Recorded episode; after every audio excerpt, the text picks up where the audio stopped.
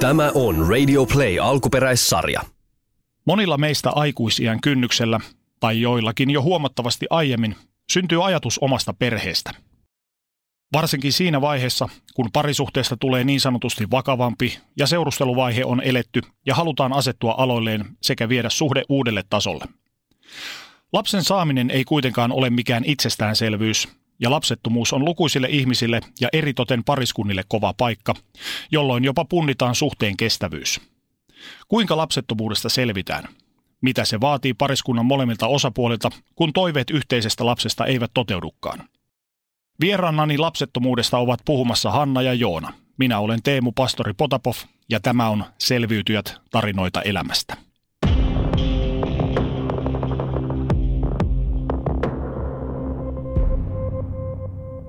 Tervetuloa teille molemmille. Kiitos kun pääsitte haastatteluun ja pääsitte tänne paikalle. Morjes. Morjes. Hei, mun on heti alkuun pakko kysyä sitä, että miltä teidän korvaanne pääministeri Antti Rinteen pari vuoden takaiset puheet niin sanotusta synnytystalkoista kuulostivat? Kyllähän se oli aika mielenkiintoista tavallaan tehdä siitä sellainen asia, niin kuin vaan niin kuin, että hommat vaan käyntiin ja sillä sipuli. Eli niin kuin, ikään kuin te- tehdään siitä tämmöinen niin kuin suorituskeskeinen toimenpide, joka vaan tapahtuu silloin, kun vaan halutaan. Että voidaan ikään kuin kehottaa ihmisiä tekemään asioita. Mä vedin sen ihan olankohautuksella, koska se ei, se ei millään tavalla koskettanut mua. Hmm. Koska tietysti kun itse on käynyt läpi niin pitkän lapsettomuusprosessin ja hyväksynyt sen, niin itselle oli semmoinen, niin kuin, että puhukoot mitä puhuu, mutta mä en voi tehdä asialle mitään, koska tämä ei ole mun oma valinta. Miten sinulla? Tota, mä ehkä siihen vähän enemmän. En, en hirveästi, koska ollaan jo siinä vaiheessa, että asia on tietyllä tavalla lapsettomuus on hyväksytty. Me eletään kahdestaan ja se on näin.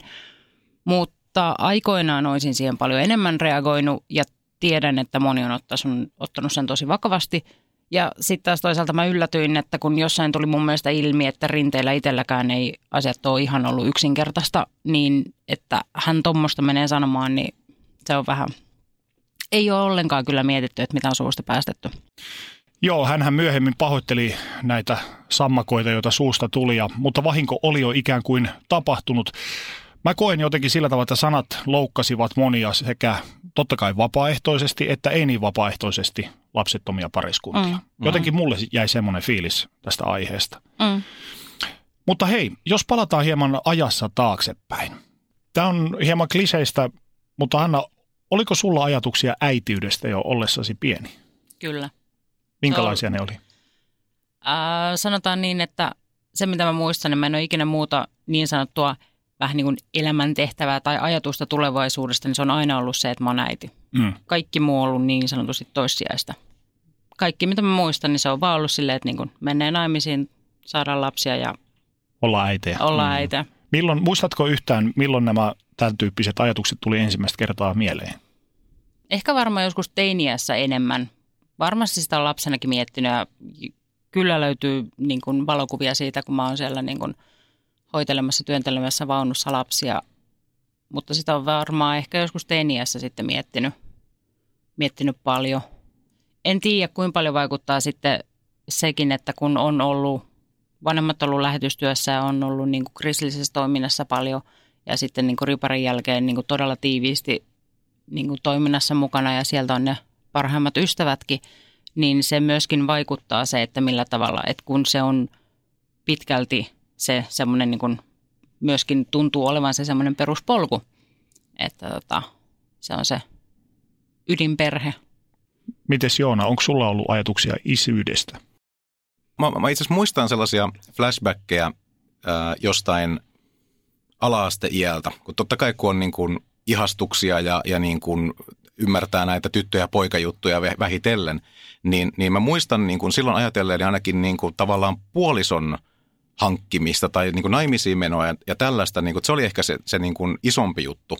Että aina niin kuin tavallaan jonkun tytöstä ajattelee, että on, olisiko tuossa nyt niin kuin, olisiko toi mun vaimo vai eikö se olisi mun vaimo. Ja toivottavasti mä en joudu ton kanssa naimisiin, mm. koska mä en oikein välitä tosta. Ja tällaisia ajatuksia ehkä enemmänkin siitä niin kuin, niin kuin tavallaan parisuhde ja siitä, kun itsellä on ollut kuitenkin esimerkki, että on niin kuin tiukasti naimisissa olevat vanhemmat ja, ja se on to, tavallaan niin kuin tuossa tuli toi polkusana, että, että se on tavallaan se olettamus, että, että sitten jossain vaiheessa löytyy tyttöystävä, jossain vaiheessa mennään naimisiin, sitten tulee niin kuin lapsia ja sitten mä oon isä.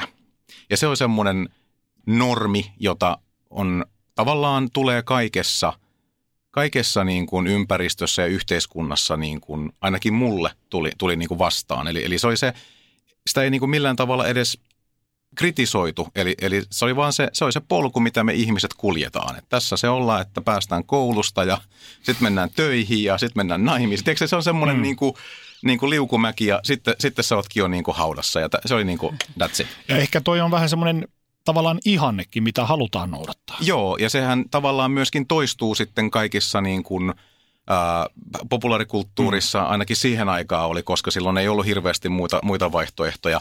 Ää, mutta tavallaan se, että et, et sitä niin kuin ei nyt syötetty, mutta se vaan ilmeni jokaisessa asiassa niin kuin ihan normaalina asiana. Ja sitten tosiaan vielä tämä, kun, kun on niin kuin sanottu niin kristillisestä piireistä, jolloin sitten taas silloinkin niin kuin oli se niin kuin avioliiton ihannointi ja, ja sitten se, että, että tavallaan on se oma perhe ja muuta. Se oli täysin normaalia tavoiteltavaa ja ei oikeastaan ollut mitään muutakaan niin kuin visiota siitä, että joku voisi vaikka hui kamalla elää yksin elämänsä loppuun asti, vaan ei, kun se on se, se, niin se parisuhde, naimisiin meno, lasten saaminen, nää. Se on se niin kuin normaali polku, jota vaan sitten itsekin ajatteli, että näin se varmaan menee. Miten te ajattelette, onko tämmöiset äitiys, tai ajatukset vanhemmuudesta enemmän sisäänrakennettuja naisille kuin miehille. Et, niin kuin esimerkiksi Hanna sanoit, että teiniässä ne tuli aika vahvoina sitten taas, kun Joona sanoi, että no mä ajattelin ensisijaisesti, että mulla on nätti vaimo. Mm. Et miehet ei välttämättä ajattele sitä isyyttä samalla tavalla kuin naiset ajattelee äitiyttä. Ainakin semmoinen niin mielikuva on, että se, koska siis kaikki jotenkin tuntuu, että se panostetaan siihen äitiin ja äitiyteen. Sehän näkyy niin kuin – hetkisissä keskusteluissakin, jos mietitään jotain, että niin kuin vanhempainvapaata ja muuta, että miten niin kuin kaikki kulut jaetaan työnantajien kesken tai muuta, niin kaikki yleensä panostetaan, että äiti on se tärkein.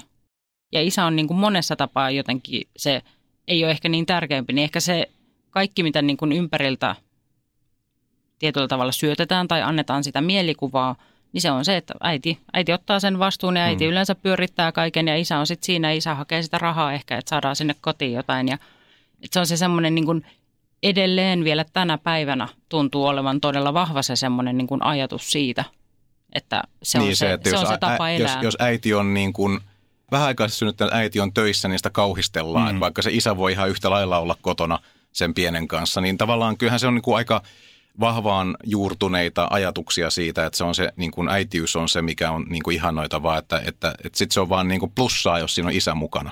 Mutta, mutta tota, ehkä se nykyaikana onneksi vähän muuttuu myöskin, niin kuin tämä tasa-arvokysymys on just siinä, että myöskin niin kuin isän panostusta arvostetaan niin kuin, ei pelkästään alkuun tekijänä, vaan niin kuin myöskin siinä niin kuin arjessa sitten. Eli se on aina se, niin kuin me aina puhutaan, että me ollaan tiimi. Me ollaan, me ollaan pariskunta, mutta me ollaan tiimi. Meillä on omat vahvuutemme ja heikkoutemme tehdään missä, mikä tahansa asia, niin tehdään sille, että kummallakin on hyvä olla ja kumpikin saa panostaa siihen niin omalla osaamisellaan.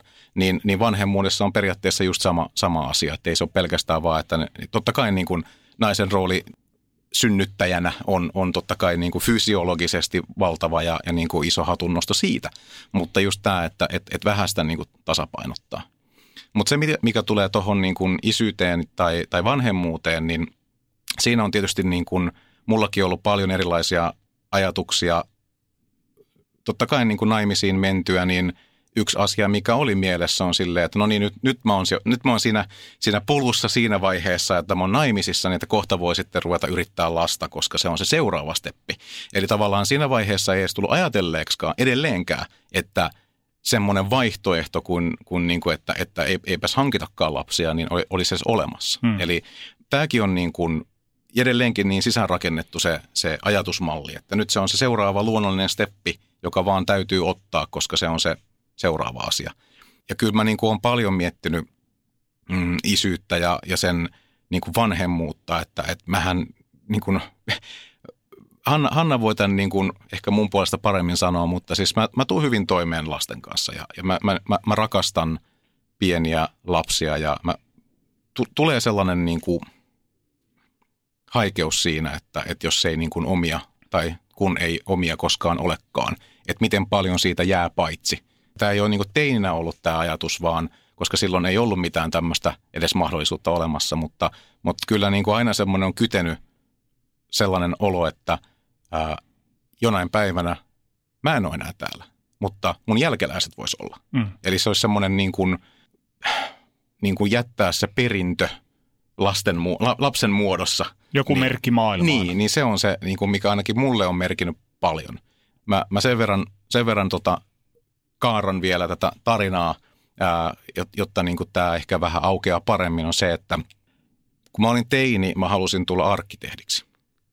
Ja se syy, miksi mä halusin arkkitehdiksi, oli se, että ensinnäkin se oli jotain ainut tavallaan ammatti, minkä mä tiesin, että on tämmöinen suunnittelija-ammatti, että saa luoda jotakin. Mutta mut mä myöhemmin vasta tajusin, että mä halusin arkkitehdiksi siksi, että rakennukset pysyy pidempään tämän maan päällä kuin me ihmiset. Ja jos mä voisin suunnitella jonkun sellaisen asian, joka pysyy senkin jälkeen, kun mä oon poissa, niin mä oon jättänyt jäljen tähän maailmaan. Ja tämä on osittain, mä oon ainakin linkannut tämän osittain tähän lapsettomuuteen ja sen äh, tuomiin niin kuin eri vaiheisiin ja tuskiin, koska jossain vaiheessa mä ehkä alitajuntaisesti ajattelin, että hei, että no onhan mulla ne sitten kuitenkin ne lapset, jotka jää tänne ja jatkaa sitä niin kuin mun geneettistä perimää ja tekee ehkä jotain hyvääkin tälle maailmalle sitten sen jälkeen, kun mä en ole enää täällä. Eli tämä on, tää on niin kuin tosi isoja niin kuin fundamentaalisia asioita, mitä, mitä mä oon käynyt läpi sitten ehkä vähän vanhempana. Ja onneksi musta tuli sitten niin kuin luovan alan suunnittelija ja mä oon tehnyt paljon asioita, jotka toivottavasti jää pitkään niin kuin elämään vielä minunkin jälkeen, mutta, mutta semmoinen tietyllä tavalla sen oman jäljen jättäminen omien niin kuin periöiden muodossa, niin se oli sellainen ehkä niin kuin yksi isoin asia, mistä oli vaikea luopua silloin, kun tajut, tajuttiin se tai hyväksyttiin se, että sitä ei tule tapahtumaan. Mutta entäs te kaksi? Kuinka ja missä te tapasitte ensimmäisen kerran? Kuinka ja missä? Me ollaan ensimmäisen kerran tavattu opiskelijakoululaislähetyksen Opkon. Mä oon käynyt heidän riparin ja sitten riparin jälkeisissä nuorten illoissa, niin siellä tavattu. Mun riparikaveri on tuonut Joonan sinne ja oliko se jopa nyt näillä sanoilla, että siellä on kauniita tyttöjä, niin sitten... Joo, lähde mukaan Helsinkiin. aina, aina perjantai-iltasi Helsinkiin, että se on tosi nättejä tyttöjä. Kyllä. Se... Paljonko tästä on aikaa? Me ollaan siis tavattu 96, eli... Onhan siitä. Onhan siitä. No, siitä jo hetki. On mm. hetki. Mutta siis se on, se on se, että ensimmäiset vuodet me ollaan ihan samoissa porukoissa oltu ja ihan eri eri ihmisistä oltu kiinnostunut kuin toisistamme. Ja hmm, me oltiin vasta... kaver, kavereita samasta kaveriporukasta pitkään. Niin. Eli ei ollut rakkautta ensisilmäyksellä. Ei. Ei, me ei voida laulaa niitä lauluja. no mikä teissä kiinnosti sitten kuitenkin loppujen lopuksi toisiaan, niin miten te ihastuitte? Se on varmaan ollut pitkä prosessi, siinä mielessä pitkä prosessi, että me hengattiin paljon yhdessä kavereina ja me viihdyttiin vaan toistemme seurassa. Meillä oli hyvä olla. Mm. Se oli varmaan yksi semmoinen kantava tekijä. Ja tietysti se, että kun on ollut kavereita pitkään, on se täysin, täysin niin kuin luottamussuhde ja, ja, ja tietää, että toinen ei nyt yritä niin kuin mitään. Niin kuin, ei ole, tavallaan siinä on semmoista niin kuin, tietyllä, tietyssä mielessä se tyttöpoika-juttua ollenkaan, vaan me oltiin hyviä kavereita, me tehtiin kaikkia asioita yhdessä ja, ja siitä se niin kuin lähti rakentumaan niin kuin hiljalleen. Ja jossain vaiheessa me tajuttiin, että me halutaan olla erossa. Ei ollut mitään, aletaanko oleen, okei, aletaan. Vai ajauduitteko te siihen vain? Ei, se on ollut vähän semmoinen, siinä on ollut omia, omia kommervenkkeensä siinä meidän niin kuin, aloitusaikoina, mistä tota, en ole nyt muutamaan vuoteen muistutellut. Mutta, tota, Kiitos. Ole hyvä. no, mutta tota, se oli se meidän polku, mutta se on. Joo, siis tämä just tämä kyseinen ystä, yhteinen ystävämme, joka minut toi ensin niin kuin alun perinkin tähän porukkaan, niin hän on oikeastaan niin kuin täysin syypää siihen, että me olemme naimisissa siinä mielessä, että, että tota, me tietysti se, että me ylipäänsä tavattiin toisen, me alettiin olemaan yhdessä, mutta, mutta se syy, miksi me oikeastaan mentiin kihloihin ja naimisiin oli se, että tämä kaveri sanoi mulle yhtenä iltana, kun me oltiin tekemässä yhtä leffaprojektia yhtenä kesänä, että me oltiin myöhään valvottiin, puhuttiin tietysti paljon tytöistä ja kaikista niin kuin tällaista tärkeistä asioista, niin hän sanoi mulle, niin kuin, että no miksi sä naimisiin? Mä puhuin, miten ihana Mm. Hanna on ja miten mä viihdyn hänen kanssaan ja miten hänessä on paljon semmoisia asioita, mitä mä arvostan ja niin, siis se, se vaan, että- hän, hän vaan saa, niin kuin, hän, hän teki sen niin yksinkertaiseksi tavallaan. Niin mikä mättää? Niin, et sanoi, että me, no, me naimisiin sitten. Mm. Ja mä seuraavana päivänä, mä tiesin tämän, että jos mä en seuraavana päivänä kosi häntä, niin mä en, mä en uskalla ikinä. Mä rupean liikaa ajattelemaan sitä. Ja sitten siitä mä en pääse ikinä sitä as- askelessa eteenpäin. Seuraavana päivänä mä vein hänet kauniille tota, po- polulle mun, mun tota, aikanaan mun koti, kotikylälle ja tota, sitten mä niinku polvistuin ja pyysin häntä menemään naimisiin kanssani. Ja, ja hän ei osannut sanoa ei. Ei. en osaa Ja onneksi ei sanonutkaan ei, koska meillä on ollut hauskaa yhdessä. Tiesittekö te jo tuolloin alusta saakka, että, tai oliko teillä se ajatus yhdessä, että tulette olemaan yhdessä ja hankkimaan perheen lisäystä? Vai kasvoitteko te jotenkin siihen ajatukseen? No siis tässä varmaan mä luulen, että mulla itsellä varsinkin vaikuttaa todella paljon se, että mulla on niin vahva ollut se semmoinen niin kuin ajatusmaailma siitä, että mennään naimisiin, saadaan lapsia, eletään yhdessä. Ei ole mitään muuta vaihtoehtoa. Se on se, että kun omat vanhemmat on ollut pitkään yhdessä ja ympärillä on ollut ihmiset pitkään yhdessä ja muuta, niin se ei sitä ole sinänsä edes ajatellut muuta vaihtoehtoa. Että se on vain jotenkin, että siinä sitten ollaan ja siinä sitten mennään – pari vuotta siinä meni, että sitten jossain vaiheessa ruvettiin miettimään sitä, että mitä jos, mitä jos lapsia. Ja itse asiassa tämäkin oli taas tämän meidän kyseisen ystävämme aikaansannoksia. että, hän, on, hän on kyllä monesta asiasta niin kuin syypää. Oliko se niin? Mä en edes muista. Oli, oli, oli.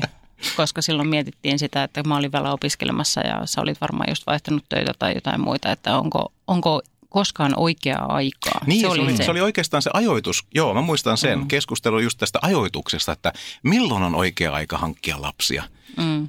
Tämä on jo just tämä pointti, että monet tässä suoritusyhteiskunnassa ajatteli, niin, että ensin käydään koulut, hoidetaan tämän suuntaiset velvoitteet ja mennään töihin ja Mm. mm. sitten jossain kohtaa hankitaan lapsia. Että onko tosiaan, milloin se oikea aika on? Mm. Mä en usko, että oikeita aikaa on. Ja siis meidän tapauksessa varsinkin sit, kun miettii sitäkin, että mä oon ollut 21. Mä oon nyt jälkeenpäin tajunnut, että mä oon ollut äärettömän nuori, kun me ollaan menty naimisiin. En itse silloin ollut sitä mieltä, että mä oon niin, niin nuori. Mutta tota, niin, että ei, se, ei, ei sitä silleen niin kuin, en, Niin, en, mä, oon, mä en ole miettinyt Niin, silloinkin oikein. ajateltiin vaan sitä, että, että kun tämä on nyt tämä next step, seuraava steppi, mikä pitää ottaa, että milloin se nyt sitten vaan otetaan. Hmm. Ja vähän, että onko se nyt hyvä vai onko se nyt hetkinen, että jos, jos sä nyt vaan opiskelemassa, ehkä sä voisit valmistua eka. Ja vähän niin kuin lähtee sitä silleen niin kuin ajoittamaan sitten, että mihin se sopisi parhaiten elämässä. mä oon näin jälkeenpäin miettinyt ja varsinkin kun on joutunut paljon miettimään asioita, niin mä oon jälkeenpäin miettinyt just sitä, että mä en ole hirveästi edes kyseenalaistanut sitä niin kuin polkua. Se on tietyllä tavalla niin kuin sopinut mulle se polku, että ainoa missä vaiheessa pitää ruveta kyseenalaistaa tai muuta on, kun se polku ei toteudu. Hmm. Niin se on se, missä vaiheessa on ruvennut sitten enemmän ehkä miettimään, että onko se alun perin ollut se polku, mitä mä oon halunnut, tai mitkä, mitkä päätökset mä oon tehnyt tietoisesti ehkä itse, ja mitkä päätökset mä oon tehnyt semmoisena, kun mä oletan, että mun täytyy tehdä. Te olette menneet nuorena naimisiin.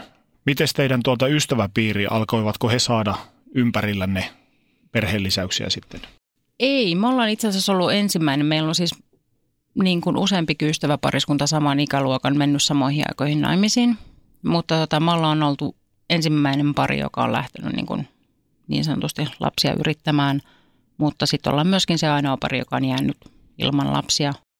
Mutta siinä vaiheessa, kun me ollaan, me ollaan aloitettu, niin ei, ei muut ole vielä niin sanotusti ollut siinä vaiheessa, että siitä sitten Ainakaan me ei tiedetty, että No me ei olisi. ainakaan tiedetty, että olisi. Voisi sanoa, että Se ei on totta. varmasti ollut, mutta, se on totta. mutta tällä ei taas, kun ajatellaan tätä polkuajatusta, niin he menivät vähän myöhemmin naimisiin, niin ehkä haluavat vähän myöhemmin lapsia. Mm. Eikö se Ne niin ei, kun he on mennyt myöskin samaan aikaan. Niin no oikeastaan, niin no joo, samoihin aikoihinkin osa meni ja näin, mutta Niin. että se, että kun ympärillä tosi monet ystävät avioitu hyvin samoihin aikoihin, niin sitten tietysti oli paljon tätä, niin kuin, että jee, että hienosti, että on tämmöisiä vastavihittyjä niin kuin pariskuntia, joiden kanssa voi niin kuin hengata. Hmm. Ja tota, kun omalta osalta ei, ei, ei alkanut niin kuin lapsia kuulumaan ja sitten kuitenkin jossain vaiheessa yksi ja toinen pariskunta sitten niin kuin alkoi saamaankin, niin siinä vaiheessa rupesi olemaan vähän jäämään niin kuin myöskin ulkopuoliseksi väkisinkin siinä, että totta kai niin kuin lähempien ystävien lapsia käytiin katsomassa ja ole, olemme myöskin kummeja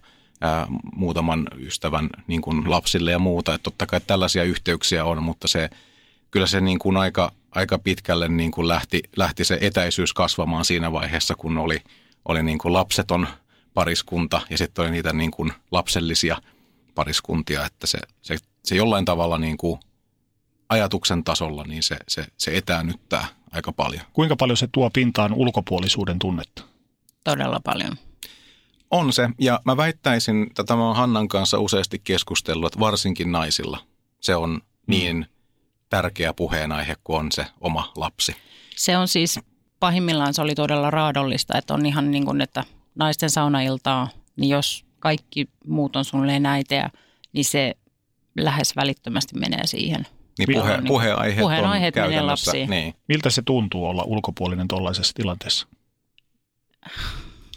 Todella pahalta. Se on niin kuin syvissä vesissä ollut silloin niin kuin aikoinaan, kun muistaa niitä tilanteita. Että joo, eihän toiset voi myöskään tietää. Osa on, osa on ehkä tiennyt, mutta varsinkin niin ensimmäiset vuodet, ja meilläkin nyt on aika monta erilaista vuotta tuohonkin niin meidän historiaa sattunut, niin tota, se mulle itselle mä huomaan, että varmaan yksi pahimmista on ollut se ulkopuolisuuden tunne. Ja, ja kun tuntuu, niin kuin, että ei ole niitä enää niin kuin ystäviä, ei ole niitä, kellä vaan soittaisi, että nähtäisikö. Koska se on yleensä se äiti, nainen, joka on sen lapsen kanssa kiinni. Jotenkin tuntuu, että noiden miesten on ollut paljon helpompi niin kuin tavata, että ne, ne vaan lähtee menemään. Et se on ihan totta. Naiset on mm. enemmän niissä lapsissa kiinni. Osa omasta tahdostaan, niin osa ei, en tiedä kuinka paljon omasta tahdostaan, mutta se on todella paljon ollut silleen, niin kuin, että, että se, se vaikutti varsinkin mulla todella paljon niin kuin ystäväpiirin ja siihen, että vaikka edelleen parhaat ystävät on, mutta se kuinka paljon ollaan tekemisissä, koska se elämä on niin erilaista. Joo, ja sitten se ero just tuossa, että, että itse saa nauttia siitä miehisyyden etuoikeudesta, että on paljon muitakin puheenaiheita kuin mm. ne lapset. Ja se on tämmöisessä niin, kuin niin sanotusti poikien illassa, niin, niin se on oikeastaan varmasti jännästi kyllä näille ise, isille on varmaan ihan vaan positiivista, että niiden ei tarvi mm. puhua siitä. Kun taas ehkä naispuolessa on niin, kuin niin just päinvastoin, että se halutaan purkaa se kaikki sitten muille naisille. Eli varmasti siinä on tämäkin ero, että, että mä en itse ole kokenut äh, juurikaan niin sanotusti miesporukassa varsinaisesti tällaista tilannetta, että, että siellä olisi jätkät saunassa olutta juonut ja puhunut lapsista. Mm. Tiedätkö, niin kuin, ei, ei, ei vaan... Se on sporttia tai duunia. Se on sitten joo, kaikkea muuta teknologiaa ja autoja mm. ja, ja, ja muuta. Se on, niitä aiheita löytyy, mutta, mutta jotenkin se, se kaveripiireissä, niin totta kai ne, ne ystävät, jotka on alusta asti tiennyt tästä ja on ollut niin kuin – samalla sivulla meidän kanssa, niin, niin he on hienosti ottanut huomioon sen ja haluaa olla loukkaamatta. ja, ja, ja tämä on itse asiassa yksi semmoinen jännä juttu, mitä itsekin on huomannut vasta siinä, kun on itse joutunut tällaiseen tilanteeseen haluamattaan, että kun, kun kuitenkin se on niin helppo kysyä, että onko teillä lapsia? Tai millainen perhe teillä on. Tiedätkö, ihan, ihan niin kuin tyyliin niin kuin avaus niin kuin repliikkinä jossakin niin kuin illallispöydässä. Niin nämä on tosi hankalia niin kuin tämmöisiä small talk-aiheita, kun lähdetään heti siihen syvimpään päähän allasta, niin kuin että, että rupeepa nyt siinä sitten purkamaan sitä niin kuin lapsettomuuden tuskaa, kun ventovieras vaan niin kuin hyvän hyvyyttä, tai niin kuin tavallaan ihan vaan niin kuin puhe, niin kuin small talk mielessä kysyy, että, niin kuin, että no, onko teillä lapsia? Ei, rankkaa on. Että tavallaan se on, se on yksi, tota, yksi tämmöinen niin kuin juttu, minkä olen itsekin huomannut, että, että, että vaikka heillä ei ole tarkoitus loukata, eikä missään nimessä, ja, ja, ja joku sanamuodon käyttö, esimerkiksi niin kuin lapsen hankkiminen on mun mielestä aika iso kirosana, koska niitä ei oikeasti hankita, niitä saadaan. Saadaan, niin. Tai, tai esimerkiksi tämä pelkästään niin perhe-sana on hyvin moni, monipuolinen, koska yleensä sillä tarkoitetaan lapsiperheitä. Ja perhe on muutakin kuin lapsiperhe. Esimerkiksi me ollaan Hannan kanssa perhe mm. ilman lapsia. Ja, ja niin edespäin. Että tavallaan, että jos lähtee liikaa analysoimaan, niin sitä pystyisi loukkaantumaan aika monesta lauseesta. Ja mä oon yrittänyt olla niin kuin noteraamatta silleen, koska mä tiedän, että kukaan ei tee sitä tahalleen, ei halua loukata minua tai minun vaimoani siltä, sitä asiasta. Mutta joskus on ihan mielenkiintoista ajatella se myöskin näin päin, että jos me voitaisiin loukkaantua ihan täysin tavallisesta lauseesta, kuten esimerkiksi millainen perhe teillä on, niin kuinka paljon me loukataan jotakin ryhmää ihmisiä, jotakin yksilöitä tietämättämme, koska me vaan saavutaan käyttämään jotain tiettyä sanamuotoa, joka on meille ihan täysin, niin kuin, mitä ei ole koskaan ajateltu läpi.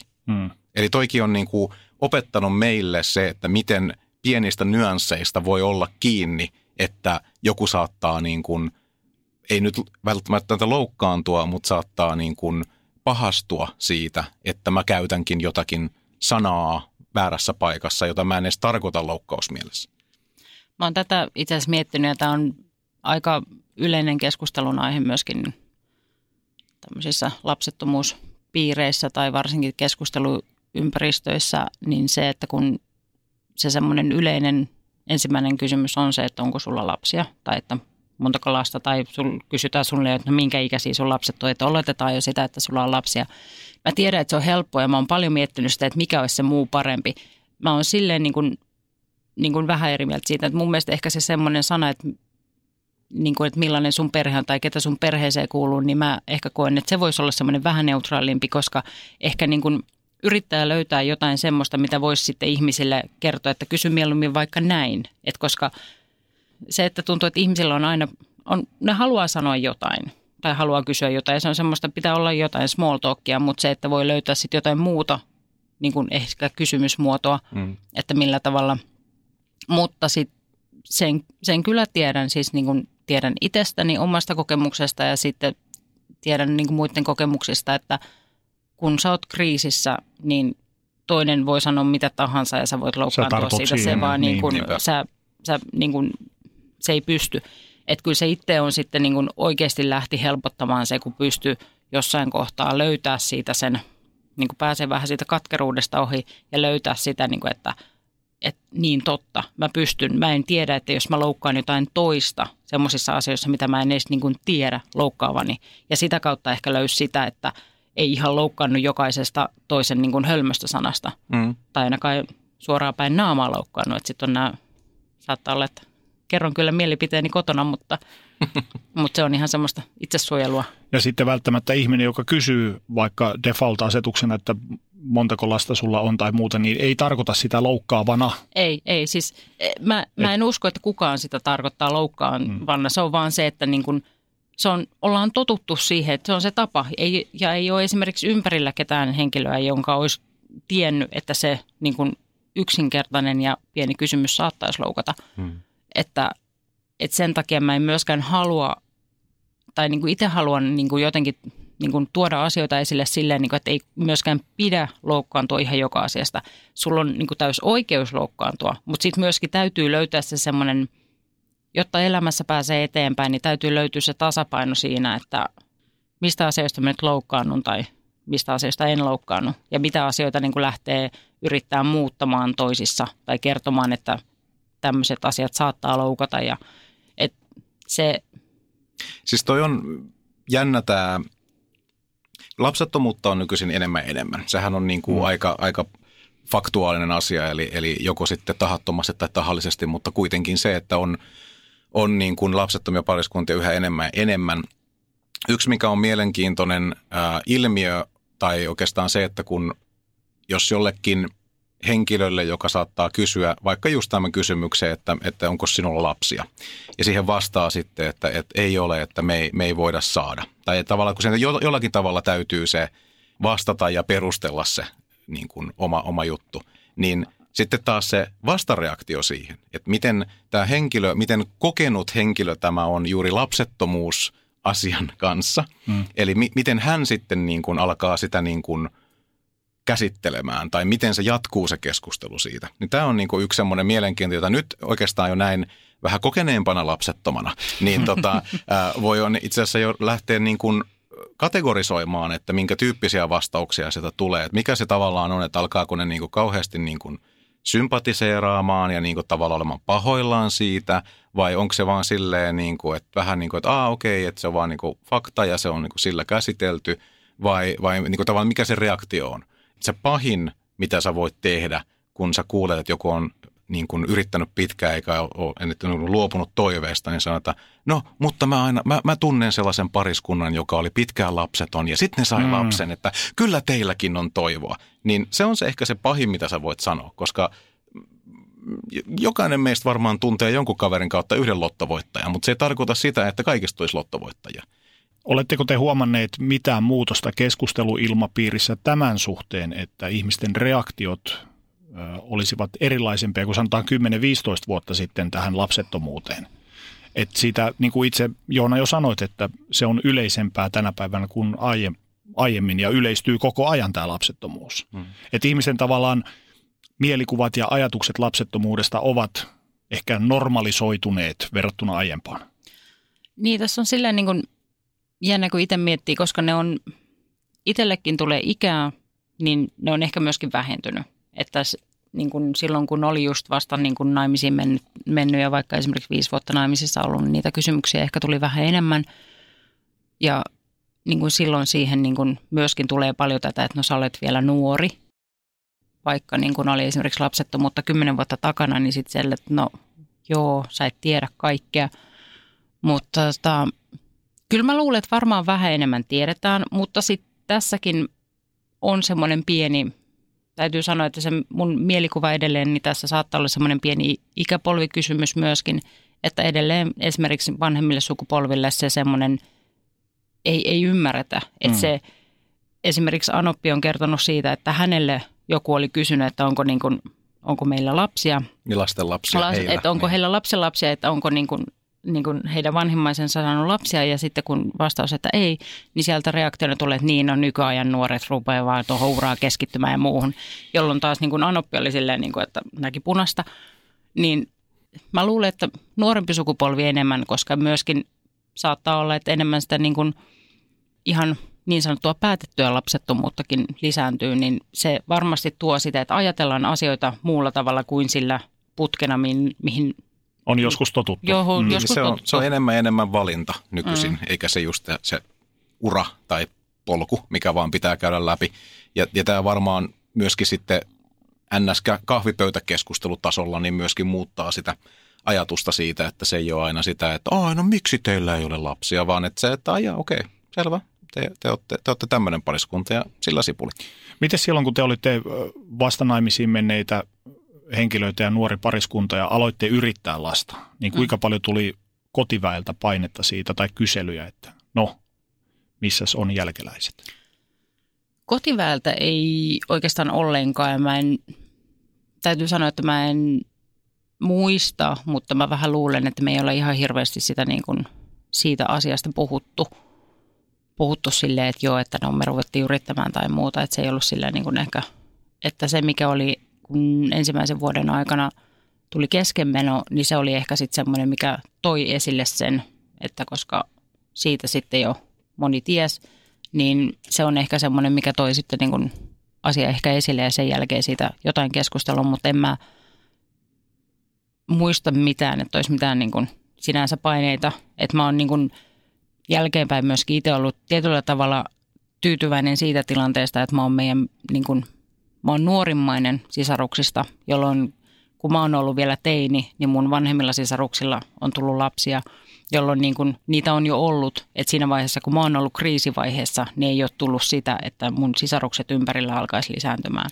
Että mä luulen, että mulle se olisi ollut niin kun todella, todella rankka paikka, jos, jos niin kun se olisi vielä siihen niin kun osunut samaan kohtaan. Sulla oli hieman vähemmän paineita. Kyllä. Ja, no siis se on myöskin se, että koska mä itsestä omasta niin kuin luonteestanikin tiedän sen, että mä oon tietyllä tavalla myöskin tyytyväinen, että mulla on sisaruksia, joilla on lapsia, koska mä todennäköisesti olisin ottanut paineita, että mun vanhemmat jäisi ilman lapsen lapsia. Mm.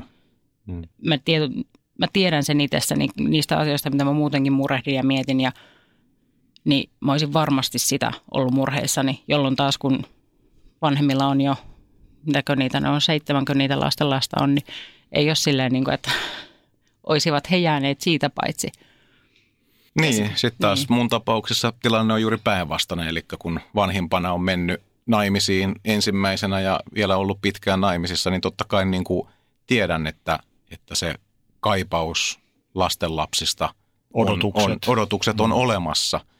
Sitä ei vaan koskaan ehkä sillä lailla ää, ole sanoiksi puettu, eli en ole koskaan ajatellut, että olisi hirveitä paineita omien vanhempien suuntaan niin kuin tätä, tätä niin kuin toivetta toteuttaa, mutta sen kyllä niin kuin, ehkä silleen pienen kierron kautta pystyy aistimaan, että koska heillä on samanikäisiä ystäviä, joilla on jo lapsen lapsia, niin totta kai sitä kautta tulee se sellainen, niin kuin, että olisi se kiva, jos meilläkin olisi niitä lapsen lapsia, mutta tilanne on kuitenkin tämä, niin eipä siinä niin kuin voi lapsen lapseksi muuttua.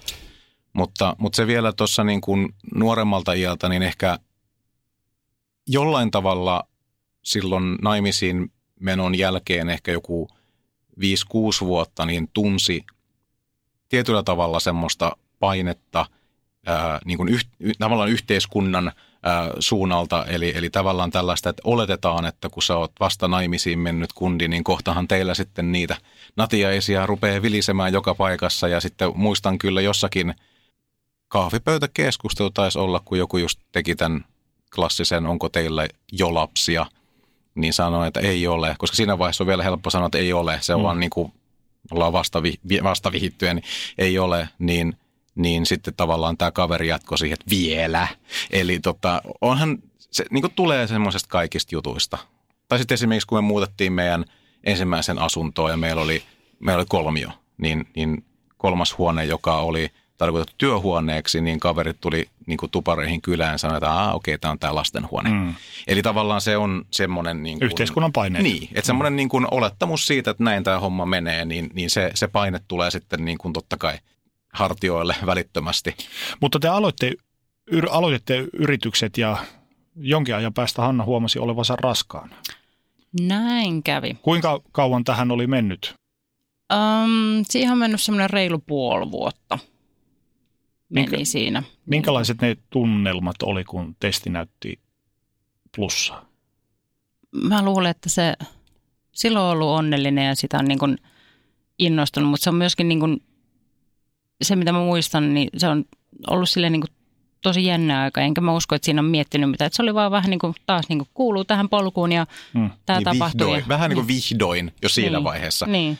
Että itsekin kyllä muistan, että se oli se niin kuin todella tuntui niin kuin hyvälle. Niin kuin tavallaan, että vähän semmoinen niin kuin level unlocked, niin kuin, mm. tiedätkö, että nyt, nyt tämä homma on klaarattu. Että siinä oli tosi positiiviset fiilikset ja just se semmoinen, totta kai nuorena ja nuorena parina vielä just tämä kaikki huoli siitä, että mitä tämä kaikki nyt sitten tarkoittaakaan, niin ehkä osui vielä konkreettisemmin siinä vaiheessa, kun rupesi miettimään sitä. Mutta, mutta se oli enimmäkseen, se oli sellaista vähän niin kuin helpotusta, että tämä on nyt tässä ja tätä ei niin kuin mikään Jes, niin, mä oon putkessa Niin, nyt. niin tuntuu, että tätä ei mikään muuksi muuta. Tämä on nyt niin kuin tässä näin ja tällä, tällä niin kuin mennään. Ehdittikö kertoa perheellenne tai... Vai... Ehittiin, joo. joo. Kyllä, kyllä siitä on kerrottu, että mä luulen, että just siinä vaiheessa oli silleen niin kuin sen verran onnellinen. Silloin kyllä kerrottiin aika... Ainakin lähimmille. A, siis, siis lähimmille, niin. lähimmille kerrottiin aika, aika varhaisessa vaiheessa, että tota, mutta se itse asiassa meni se ensimmäinen meni aika varhaisessa vaiheessa myöskin kesken. Että ei Kuinka kauan mitään. raskautta ehti kestää? No virallisesti viikkoja oli varmaan siellä jossain kymmenessä tai muussa, mutta se on siis aiemmin jo, aiemmin jo sinänsä mennyt. Että minä, mitään niin kuin ultraa tai mitään tämmöistä ei ole ollut. Että olisiko ollut ensimmäistä jotain lääkäriaikaa ollut mm. niihin aikoihin sitten. Että. Minkälaisia tunteita ja ajatuksia keskenmeno herätti? Se oli raskasta aikaa, mutta silloin oli vielä selkeästi niin kuin ihan erilainen semmoinen, että kun oli to, tuntui, että oli toivoa. Että se on ollut, mä muistan sen, että mulla on vuoto alkanut perjantaina ja me oltiin lähdössä mun veljen luokse kyläilemään viikonlopuksi. Ja sitten mietittiin, että lähdetäänkö vaiko eikö. Ja Ja sitten lähdettiin kuitenkin, että mä en muista, että soitin mä jonnekin, että se, että sinänsä kun mitään nyt ei aselle voi tehdä, että jos se on mennäkseen kesken, niin mitään, että menkää vaan reissuun. Ja siellä reissussa oltiin ja, ja tota, kyllä se nyt jo silloin viikonloppuaikana tiesi, että ei tässä nyt hirveästi ole, kun mulla oli muistaakseni maanantaina oli just niin kuin lääkäriaika, että sitten taas suoraan siinä, että se ei, ei ollut mitään muuta. Ja sitten menee maanantaina lääkäri ja kyllä se on se, että sille ei ollut, ei, ei pystynyt ultraamaan siellä ja se, että joo, että niin kuin, no eihän tämä nyt sille, mutta ei siinä sitä ja sitten taas lähetettä naisten klinikalle ja naisten klinikallakin niin kuin, sanotaan, että pitkään siellä tietyllä tavalla pidetään yllä sitä, että vasta siinä vaiheessa, kun menee niin kuin, niin kuin tutkimuspöydälle ja asiat alkavat olla aika selvää, että ei niin kuin, tilanne on semmoinen, että ei niin kuin, tästä tuskin nyt mitään on jatkumassa. Niin vasta siinä vaiheessa ja siinä vaiheessa, kun on ollut aikaisemmat kovat kivutkin ja muuta ja, ja varsinkin huomaa tuossa vaiheessa, kun on al, al, aikainen vaihe, niin hirveästi ei lääkkeitä anneta, koska kun ei tiedetä, mikä tilanne mm. on. Mm. Mutta tota, onneksi sain siinäkin tilanteessa lääkkeitä, niin se helpotti ja mutta se semmoinen jännä niin kuin ajatus, että se on ollut päivä, että mä oon lähtenyt sieltä naisten klinikalta kouluun tekemään ensiapun tenttiä, jotta mä valmistun. Niin se semmoinen niin ajatus, että mun on vaan pakko mennä sinne tenttiin, jotta mä valmistun. Ja sitten sit mä oon vaan niin kuin mennyt ja sitten mulla oli vaan niin kuin tarkastuksia, että sinänsä mitään toimenpiteitä sen keskenmenon muuta kuin, että niin kuin mä kävin tarkkailussa ultrassa, että niin kuin kaikki, kaikki niin sanotusti poistuu. Mutta se on ollut jännä silleen kanssa miettiä, että mä tosiaan oon vaan siitä mennyt kouluun tekemään ensiaputenttiä, jotta Suorittamaan. Suor, oli juuri sanomassa, että suorittamaan sokissa. Kyllä. Kyllä. Mm. Se on ollut. Mutta se, se mikä niin kuin ehkä erona meillä siis on taustalla toinenkin keskenmeno, niin ensimmäisen erona se, että koska se tuli ensimmäisen vuoden aikana ja se oli vähän semmoinen, että no tämmöinen kuulu, että on ihan niin kuin normaalia. Siitä vaan sitten – uudelleen, että ei, ei tässä mitään. Että ei niin, tässä koska niin kuin, raskaaksi kuitenkin tuli. Niin, Eli niin, ei tässä pitäisi ei olla mitään. ok, että näitä niin. nyt sattuu ja, ja niin kuin, ei me nyt olla maailman ainut pariskunta, joka tämmöisessä tilanteessa on. Että niin. Siinä oli kuitenkin sellaista varovaista toivoa, että, että ei, se, ei se kokemuksena ole mikään herkullinen. Se on, muistan tilanteen kyllä. Mm. Kuinka ei. paljon se vaikutti teidän keskinäiseen suhteeseen? Se kyllä lähensi meitä. Mä väittäisin niin. Ja siis mä en, mä en muista mitään tilannetta, mikä olisi niin kuin tehnyt mitään muuta kuin lähentänyt meitä. Koska tota, me, ollaan, me ollaan onneksi puhuttu todella paljon näissä tilanteista. Tai no, mä olen tietenkin purkautunut ehkä enemmän, että Joona on jäänyt vähän taustalle.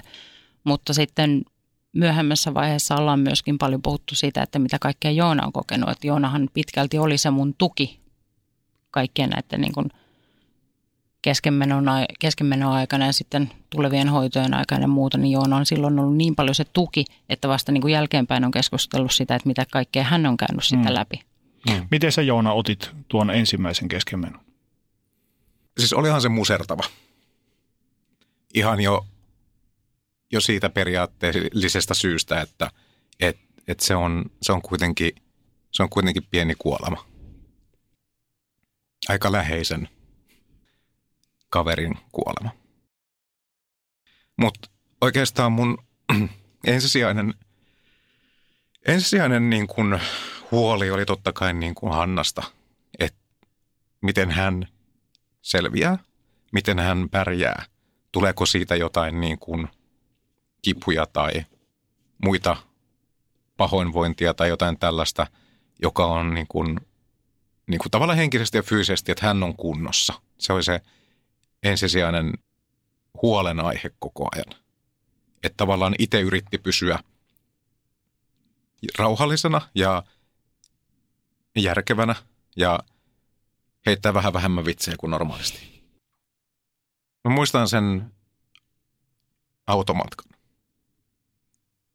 Se oli, se oliko se ensimmäinen vai toinen? En mä muista. Mutta se, se oli, toinen toi, kerta oli varmaan se toinen, Se taisi olla toisen, toisena kertana, mutta me mentiin sinne – äh, naisten klinikalle, kun hänellä on, hän, hän, hänellä on niin kuin valtavia kipuja. Se oli toinen kesken. Joo. Ja, tota, ja mä tietysti totta kai ajoin autoa, koska hän ei sitä pysty tekemään ja, ja yritin vaan päästä mahdollisimman nopeasti perille. Ja, ja totta kai niin kuin kaupunki ja liikenne ja muuta, totta kai pitää olla niin kuin liikennesääntöjä noudattava niin kuin kansalainen, mutta totta kai siinä kohtaa vähän tehtiin ylilyöntejä, jotta niin kuin päästään vaan nopeasti perille, koska tilanne on kuitenkin niin kuin aika akuutti. Ja sitten siellä niin kuin jossain kohtaa Pasilaa, niin huomasin, että siellä oli joku toinen kuljettaja, joka tahalleen blokkasi, kun se katsoi, että tuolta nyt tulee joku kaahaaja, niin alkoi tahalleen blokkaamaan, että mä en päässytkään ohi niin jouhevasti kuin mä olisin toivonut. Niin se tilanne jäi jotenkin vahvasti mieleen just siitä, että, että ikään kuin osas laittaa itsensä jännällä tavalla niin toisen saappaisiin.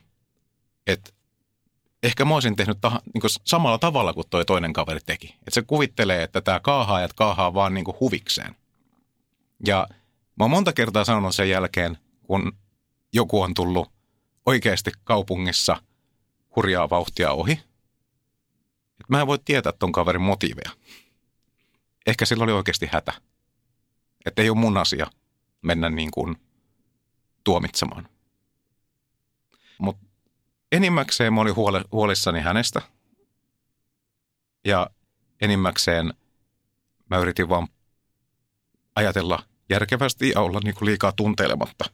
Koska kuten äänestä huomaa, mä oon tunteellinen kaveri. Ja aika herkkä. Mutta silloin ei ollut vaihtoehtoja. Kuinka raskasta aikaa toi Joona sulle oli miehenä ja aviomiehenä katsoa sivusta sitä, mitä Hanna käy läpi? Tota, tässä meidän yhteisen matkan aikana on, on muutamia kertoja, jolloin kokee itsensä hyvin voimattomaksi. Ja tämä oli yksi niistä tilanteista, ja myöhemmin sitten tästä samasta tarinasta löytyy muutama, muutama muukin – mutta ehkä se eniten on se, se tunne, että, että mä teen kaikkeni. Ja vähän enemmänkin, mutta se ei riitä. Et se on se voimattomuuden tunne, joka ehkä on se toisaalta se niin kuin päällimmäinen tunne, mutta sitäkään ei saa ajatella, koska se taas musertaa ja se saattaa niin kuin vaikeuttaa mun tekemisiä ja ajatuksia. Eli se oli toisaalta niin kuin mä joudun vaan niin kuin työntää sen kaikki tuommoiset tunteet sivuun ja vaan niin kuin toimia niin kuin järkevästi joka tilanteessa. Ja, ja niin kuin tukea ja yrittää miettiä, että miten mä voin helpottaa toisen oloa. Tai mitä mä voisin tehdä, että mä voin nopeuttaa prosessia. Tai kenen, kenelle mä voisin soittaa, että saadaan apua. Se on ehkä enemmän semmoinen omien tunteiden hukuttamista, että voi ajatella järkevästi. Sanoit Hanna, että te olette molemmat puhuneet keskenänne tosi paljon näistä asioista näiden tapahtuessa. Mm. Haitteko te koskaan missään vaiheessa tuolloin alku, tai kun oli tämä ensimmäinen keskemeno, niin vertaistukiapua tai ammattiapua? Kävittekö te missään puimassa näitä asioita vai kannoitteko te te sen taakan yksinänne kahdestaan? No siis mä itse olen käynyt silloin, kun muistaakseni jo siihen aikaan, kun lähdettiin niin no, oon, no sitten taas nämä keskusteluryhmät ennen keskemenon jälkeen sitten mä varmaan rupesin toimimaan, niin kuin käymään noissa niin kuin Simpuka, joka on niin kuin lapsettomien yhdistys, niin sieltä sitten niin kuin vertais, vertaistukiryhmissä, että kun – pääkaupunkiseudulla oli, niin Helsingissä oli helppo, helppo käydä ja ne on ollut kyllä, niin kuin, oli todella niin kuin tarpeellisia siinä vaiheessa. Se, mä niistä jäin sitten jossain vaiheessa, kun vuosia kului, niin jäin sitten pois, koska itse ei enää niin kuin hoitoja jatkanut ja siellä paljon tietyllä tavalla ymmärrettävästi ne on niin kuin pyörinyt siinä hoidoissa sitten ne keskustelut, niin siitä sitten jossain vaiheessa jättäytyi pois. Mutta tota, silloin on vertaistukea ja itse asiassa myöhemminkin, mutta nämä on niin kuin, löytyy näitä erilaisia niin kuin vaiheita että tässäkin, tässäkin meidän tarinassa, että, mutta alkuvaiheessa vähän hain, mutta luulen, että Joona jo, jos on poikien kanssa puhunut, niin ehkä, mutta muuten ehkä jos on enemmän meidän keskinäistä keskustelua ollut sitten. Niin, mä en muista, olisiko silloin alku, alkutaipaleella ollut juurikaan mitään niin kuin ulkopuolista tahoa, jonka kanssa olisi keskustellut. Todennäköisesti muistelisin, että olen vanhempien kanssa jutellut. Ja, ja tietysti niin kuin isä on ammattikuuntelija, niin hän tietysti niin kuin, totta kai sitten osaa omalla tavallaan siinä auttaa. Mutta ei, ei ole mitään, mitään sellaista niin kuin, ainakaan itsellä, että olisi ollut, ollut niin kuin edes ajatusta siitä, että voisi vois lähteä jonnekin niin kuin NS-terapiaan tai mihinkään edes purkamaan. Että sitä on muutamille henkilöille silloin puhunut ja se on niin kuin ollut se riittävä. Aika tuommoinen tietyllä tavalla suomalainen miehinen tapa kantaa yksinään mm, joo, se taakka. harteilla, niin se oli. Raskasta. Kyllä se on. Ehkä sitten siihen aikaan osas kuitenkin hukuttaa tollaiset asiat niin työhön ja muuhun. Niin jälleen kerran miehinen kommentti, mutta mm. ehkä sen, ehkä sen niin kuin ajattelin, että kyllä tämä tästä. Vähän semmoinen, niin kuin, että sisulla eteenpäin, eikä tässä nyt ole mitään vielä, että kyllä tämä, kyllä tämä nousuun saadaan. Että. Niin siis mä jotenkin muistan se, mikä niin kuin jotenkin vahviten muistuu siitä niin kuin ensimmäisestä keskenmenosta on se, että se oli vaan sitten, että no tämä oli vaan nyt yksi tämmöinen pieni mutka ja sitten jatketaan, että ei tässä niin kuin mitään menetetty. Hmm. Että siinä oli niin kuin, toivo oli yllä koko ajan. Että siitä niin kuin, niin, se, se, oli, takaisku. se oli pieni takaisku niin. ja siitä sitten eteenpäin. Tuliko tuossa ensimmäisessä, ensimmäisen keskenmenon jälkeen pettymyksen tunteita naisena ja miehenä? Mä en muista, että olisi sinänsä ollut, koska se oli vaan niin kuin, se, ei, niin, se, se oli vaan pieni niin. takaisku, se ei mm, vielä niin kuin vaikuttanut. Joo, mä, mä muistan kyllä, että varmasti sitä paljon puhuttiin ja sitä totta kai surtiin. Suru on aina, kun tollainen tapahtuu. Mutta se, että et, et, kyllä me aika nopeasti sitten niin kuin noustiin jaloillemme ja lähdettiin taas niin kuin hankeen, ha, niin, mm-hmm. niin, hankeen niin kuin – tota, suksimaan. Et kyllä se sille tuntui vähän semmoiselta, että hei, nyt, nyt tämmöinen episodi, mutta ei tämä nyt ole lopullista, että tästä vielä niin noustaan. Ja, ja se oli sellainen enemmänkin niin kuin muistutus siitä, että asiat ei meekään välttämättä niin kuin suunnitelmien mukaan.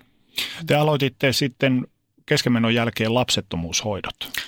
Joo, siinä oli sitten keskenmenon jälkeen oli se vuosi, että mitä ei tapahtunut, niin mä aika lailla heti halusin siinä vaiheessa, että se vuosi kyllä siinä teki tehtävänsä, että kun mitään ei tapahdu. Ja mä sen verran kärsimättömänä ja halusin, että asiat tapahtuu nopeasti, niin me mentiin myöskin sitten yksityiselle, niin ne myöskin tietyllä tavalla asiat tapahtui nopeasti, että mm.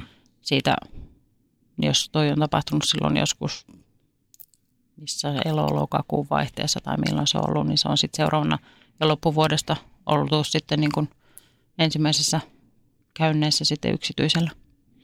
Mikä sai teidät tekemään tuollaisen päätöksen, että haluatte kokeilla lapsettomuushoitoa? Nehän eivät kuitenkaan ole mikään ihan palakakkua. Ei, mutta mä luulen, että siinä vaiheessa se, se toive on ollut niin iso, että pakko tehdä niin kuin kaikki. Hmm. Tai varsinkin siinä, että se niin kuin alkuvaihe selvittää, että onko jotain, on, onko mitään syytä. No meidän tapauksessa mitään syytä ei ole löytynyt. Ja sitten siitä niin kuin tietenkin tämmöisillä kevyemmillä hoidoilla lähdettiin liikenteeseen, niin se, se vaan oli semmoinen, että kyllähän niin kuin, tietyllä tavalla niin kuin kaikkeensa täytyy tehdä. Kyllä mä varmaan jossain vaiheessa vähän aikaa olen miettinyt niitä hoitoja tai muuta, että enemmän mä mietin siinä vaiheessa, kun sitten taas niin kuin rankempiin hoitoihin lähdettiin, eli kun tehtiin IVF, eli koeputkihedelmöitystä, niin se oli semmoinen, niin kuin, mitä mä myöskin mietin.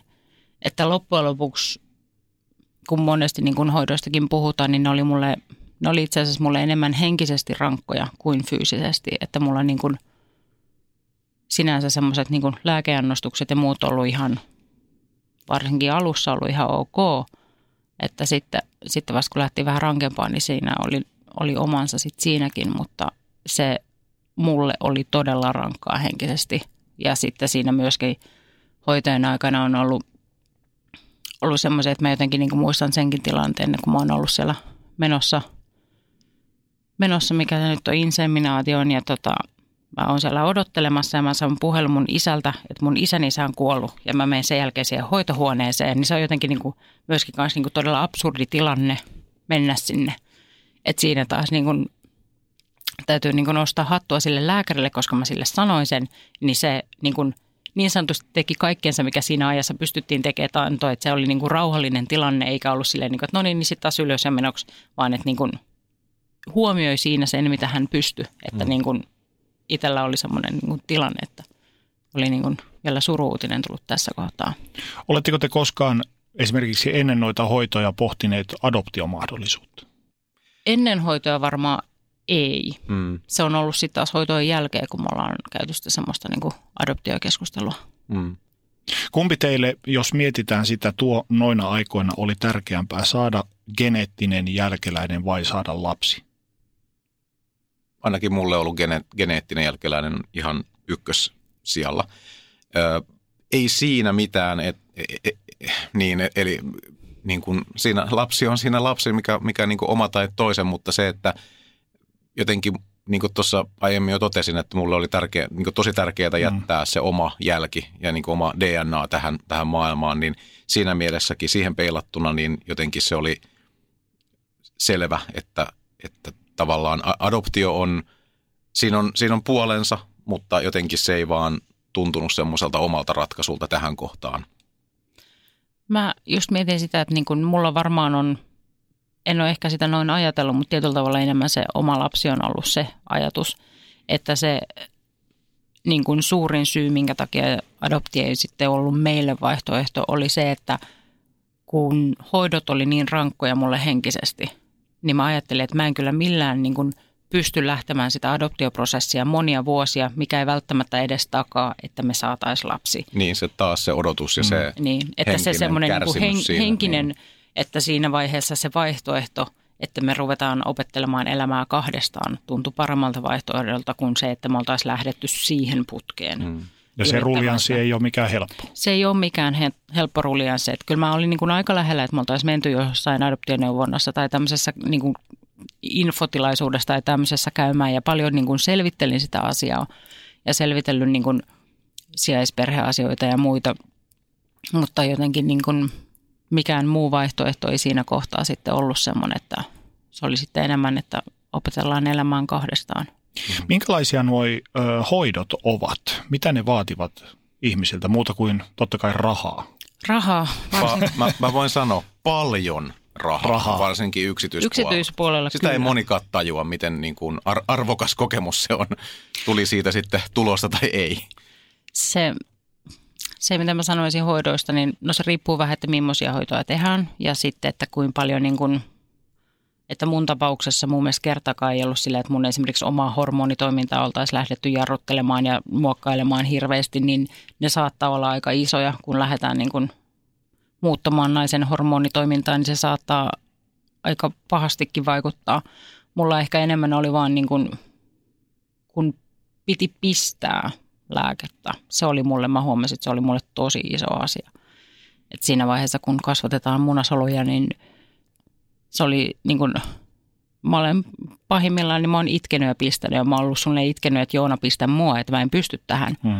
Että niin, se, se, kotona, oliko se, oliko se päivittäin? Oli, kyllä, siis sit, piti pistää kyllä. Niin kuin tiettyihin kellonaikoihin aina niin kuin tonne vatsaan niin niin kuin se on. ainetta ja muuta, niin kyllä se, se on ihan rankka, rankka paikka tietysti, että tällaistakin joutuu tekemään. On. Ja se, mitä mä oon jotenkin niin kuin myöskin jälkeenpäin niin kuin hoidoissa, että no täytyy olla onnellinen, että meillä on molemmilla ollut silloin niin kuin tilaisuus ja mä oon jälkeenpäin miettinyt, että mulla on ollut niin kuin hyvä työpaikka siinä vaiheessa, että mä oon pystynyt niin kuin kesken päivää käymään hoitamassa ja se on niin kuin jotenkin niin kuin, se on mennyt kätevästi, että ei ollut mitään ongelmia, että mä en pystyisi lähtemään, koska pitkälti se menee keskellä päivää, siellä niin kuin on lääkäriaikoja ja muita. Ja sitten kun, sit kun on tietty vaihe kuusta, niin sitten se on tiettynä päivänä mentävä, että ei siinä hirveästi mietitä. Niin. Että ainoa, että sitten voi olla näin, että no yksi kuukausi menee nyt ohi, että joku osuu viikonlopulle, niin no tämä chanssi meni tässä, että semmoisiakin tilanteita on, että kun se on kuitenkin niin tarkkaa sitten, että mihin kohtaan lähdetään mitäkin tekemään. Että se, mikä niin kuin, on siis henkisesti rankkaa, mutta se, mikä ehkä rankin kokemus oli se, että kun on tämä niin kuin, oli munnasolujen keräys punktio, niin siinä tota, tämmöinen ei-normaali tilanne, eli siinä vaiheessa kun homma oli, homma oli ohi ja mä olin nousemassa ylös, niin multa oli niin kuin vintti pimennyt, jolloin taas niin kuin, mä voin vain jälkeenpäin olla paljon juteltu ja mä oon niin kuin miettinyt sitä niin kuin Joonalle tilannetta, kun se näkee, että henkilökunnalla se myöskään ei ole normitilanne nähdä, Joo, se on että ku... siinä tapahtuu jotain ympärillä ja ku... ne lähtee hakemaan lisää lääkäriä ja niin, tässä siis on se, jotain. Se, se tilanne oli vielä sellainen, että mä olin siinä samassa huoneessa, Hanna oli siinä niin hoitopöydällä ja just niin kuin noussut niin kuin ylös. Ja sitten se menee ihan kalpeeksi hetkessä ja kaatuu niin kuin takaisin, niin kuin rötkähtää siihen näin. Ja, ja sitten niin kuin tämä henkilökunta alkaa vähän niin kuin elvyttämään Hannaa siinä kohtaa. Ja ne sanoo mulle, että käy hakee lääkäri. Niin siinä vaiheessa tulee pikkunen paniikki, että mitä tässä nyt tapahtuu oikein. No minähän kävin sitten hakemassa lääkärin, mutta tota, mutta sitten onneksi kun mä tulin takaisin, niin oli taas niin jo tajuissaan ja, ja niin oli, mutta siinä vaiheessa kun henkilökuntakin on vähän silleen, että käy hakemassa lääkärin, niin ei, ei, semmoista tilannetta ei halua kokea kyllä. Kun te aloititte nämä hoidot, niin saitteko te lääkäriltä minkäänlaista ennustusta siitä, että vai että mitä voisi tapahtua? Vai oliko se vain, että no tämä nyt menee herran haltuun? Takuitahan ei niin. tietenkään anneta, että en, mä en muista sitä, että kun mun mielestä kun tehdä, se, että kun tehtiin perustutkimukset ja muut, niin kyllähän siinä varmaan keskusteltiin näistä niin kuin todennäköisyyksistä ja muista. Ja sitten tietenkin keskustellaan eri hoitomuodoista ja lähdetään niin kuin periaatteessa kevyemmästä rankempaa, että kun ei syytä löydy, niin sitten lähdetään kevyemmästä ja kokeillaan sillä niin kuin useammankin kerran. Mutta tota, ei, ei mitään semmoista, että kyllähän niin kuin, no Siinä Mä muistan, että joka mm. kerta siinä oli, että kyllä sitä olisi voinut ihan hyvin jatkaakin, että ei siinä nähty mitään, että miksi ei olisi jatkanut. Mutta sitten taas siinä vaiheessa, kun itsellä ei henkisesti ole enää voimia, meillä ei ole mitään rahaa, lainatut rahatkin on jo kulutettu loppuun, niin sitten vaan miettiä, että miksi, miksi jatkaa sitä, mistä ei ole mitään takuita. Mm. Mm. Mitkä teidän omat odotukset oli silloin alkuvaiheessa? Se oli se, että tämä kuuluu taas tähän prosessiin. Putkeen. Tämä kuuluu niin, tähän putkeen. Et, et tällä, tällä pienellä lisäpanostuksella me ollaan taas putkessa. Niin. et, va, totta kai niin kuin jossain vaiheessa rupesi näyttää niin kuin epätoivoiselta, vaikka niin kuin, totta kai mitä takuita ei ollut, mutta kun ajateltiin, että no hyvänen aika, että on kuitenkin niin kuin yksityinen niin kuin, mm. niin kuin klinikka ja kyllähän ne nyt tietää, miten ja tämä mitä hoitaa. 80 ja, prosenttia saa kuitenkin hoidoilla. Ja niin, kaikkea tätä statistiikkaa, niin se on taas on semmoinen olo, niin kuin, että no että nyt vähän kärsitään, niin kyllä se tästä. Että taas niin kuin mentiin niin kuin Sitten vähän myös uskotteli itselleen. Että... Niin, totta kai, mm. koska siihen on lähtenyt. Ethän se, niin kuin, se on sama kuin sanotaan niin kuin kisassakin, että, että se niin kuin häviämään lähde mm. sinne. Että totta kai sitä niin kuin tuloksia lähdetään hakemaan. Mutta se, että jos niin kuin, et, et, kun kuitenkaan ei ole mitään takeita, niin sitten ehkä silleen niin kuin varovaisen optimisesti ajattelee, että no ehkä tästä nyt kuitenkin meillä tärppää niin kuin 80 prosentilla pitäisi tärpätä. Eli kyllähän se oli tämmöistä niin kuin, hän on henkien taistoa oikeastaan koko ajan. Eli se, että tehdään paljon uhrauksia, tehdään niin kuin kaikkemme, että, että hommat onnistuu. Meillä on niin kuin hyvät mahdollisuudet siihen ja sitten lopputulos on niin kuin nolla. Niin kyllähän se niin kuin oli semmoinen, ainakin mulle silloin sen hoitojen päätteeksi, niin oli vähän semmoinen niin kuin höynäytetty olo siinä mielessä – en siis syytä ketään, mutta siis lähinnä itsellä semmoinen niin kuin höhläolo, että tämä kaikki ja ei tulosta. Hmm. Että niin. semmoinen niin kuin toisaalta pettynyt, mutta toisaalta semmoinen, niin kuin, että ei voi olla totta. Sellainen vähän niin kuin, että, että no, tulipahan kokeiltua.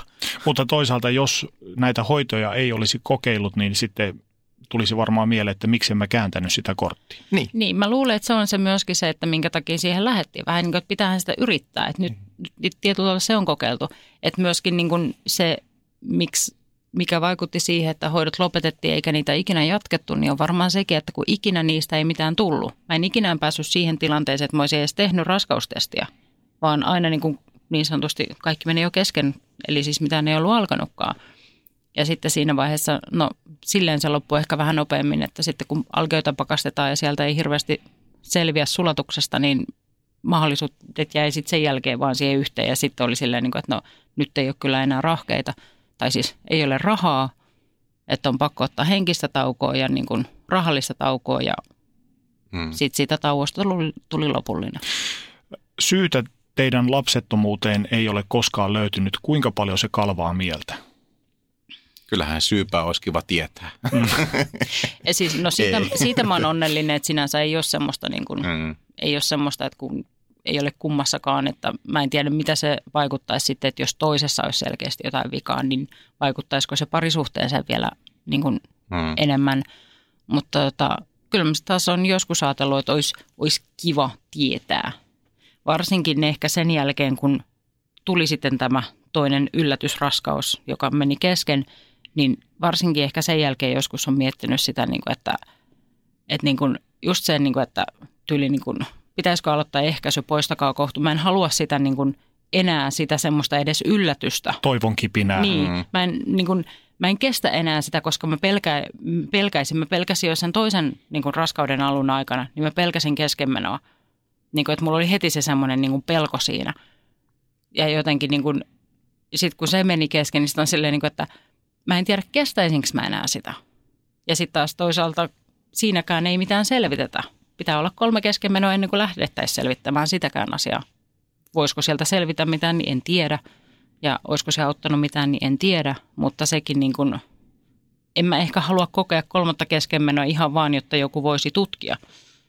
Sä Hanna olet joutunut kokemaan sekä henkisen että fyysisen kivun keskenmenojen myötä, niin kumpi sulle oli rank- rankempaa? Mä luulen, että mulla on ollut henkinen.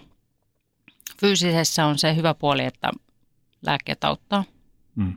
Siinä vaiheessa, kun pääsee esimerkiksi toisen keskenmenon aikana, kun pääsee sitten pääsi kätilöopistolle, jossa sai riittävän tiukkaa, riittävän tiukkaa tabua, niin tota, se auttoi.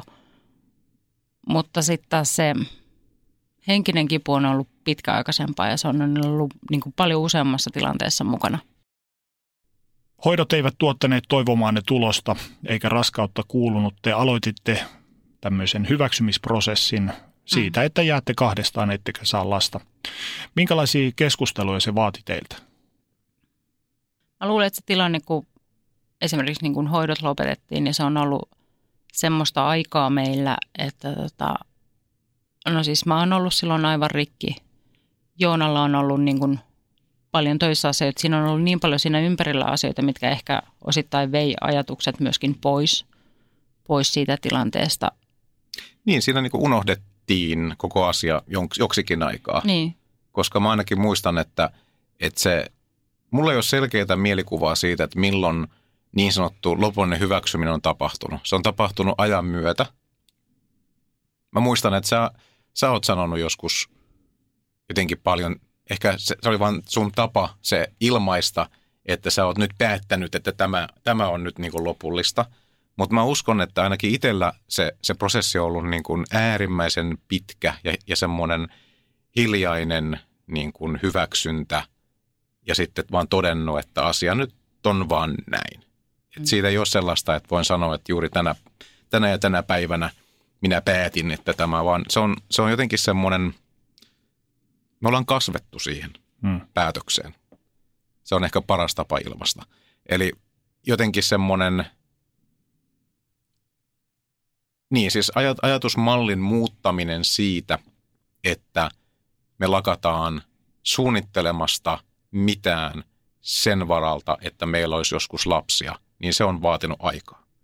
Koska esimerkiksi aikanaan, ää, kun oltiin menty naimisiin ja, ja, ja, ja me, me oltiin vähän yritelty lasta, niin esimerkiksi auton osto, niin vaikuttaa siihen, tai vaikutti tämä niin la, lapset, tulevat lapset, joita vielä olemassa, vaikutti sen auton niin kuin malliin ja siihen ominaisuuksiin. Eli me mietittiin, että to, toi auto nyt ei käy, koska siihen ei mahtuisi niin kuin rattaat taakse.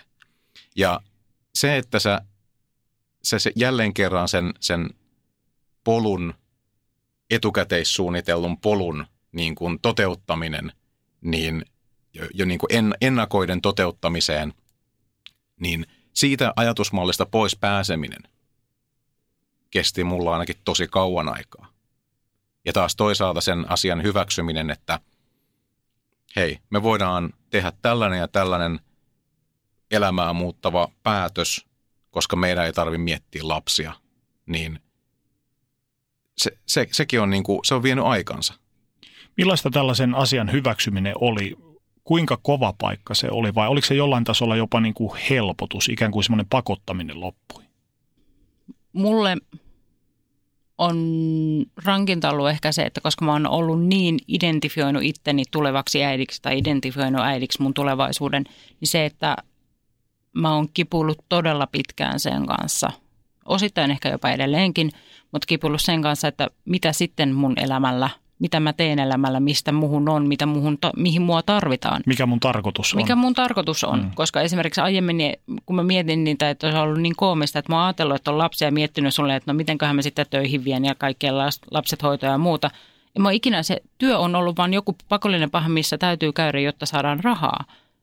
Kun taas nyt se niin kuin tuntuu, että siitä on ollut vähän niin kuin pakkokin ehkä tehdä semmoinen vähän isompi ja se on niin kuin tuonut omat, omat sitten niin kuin kommervenkkisä siihen.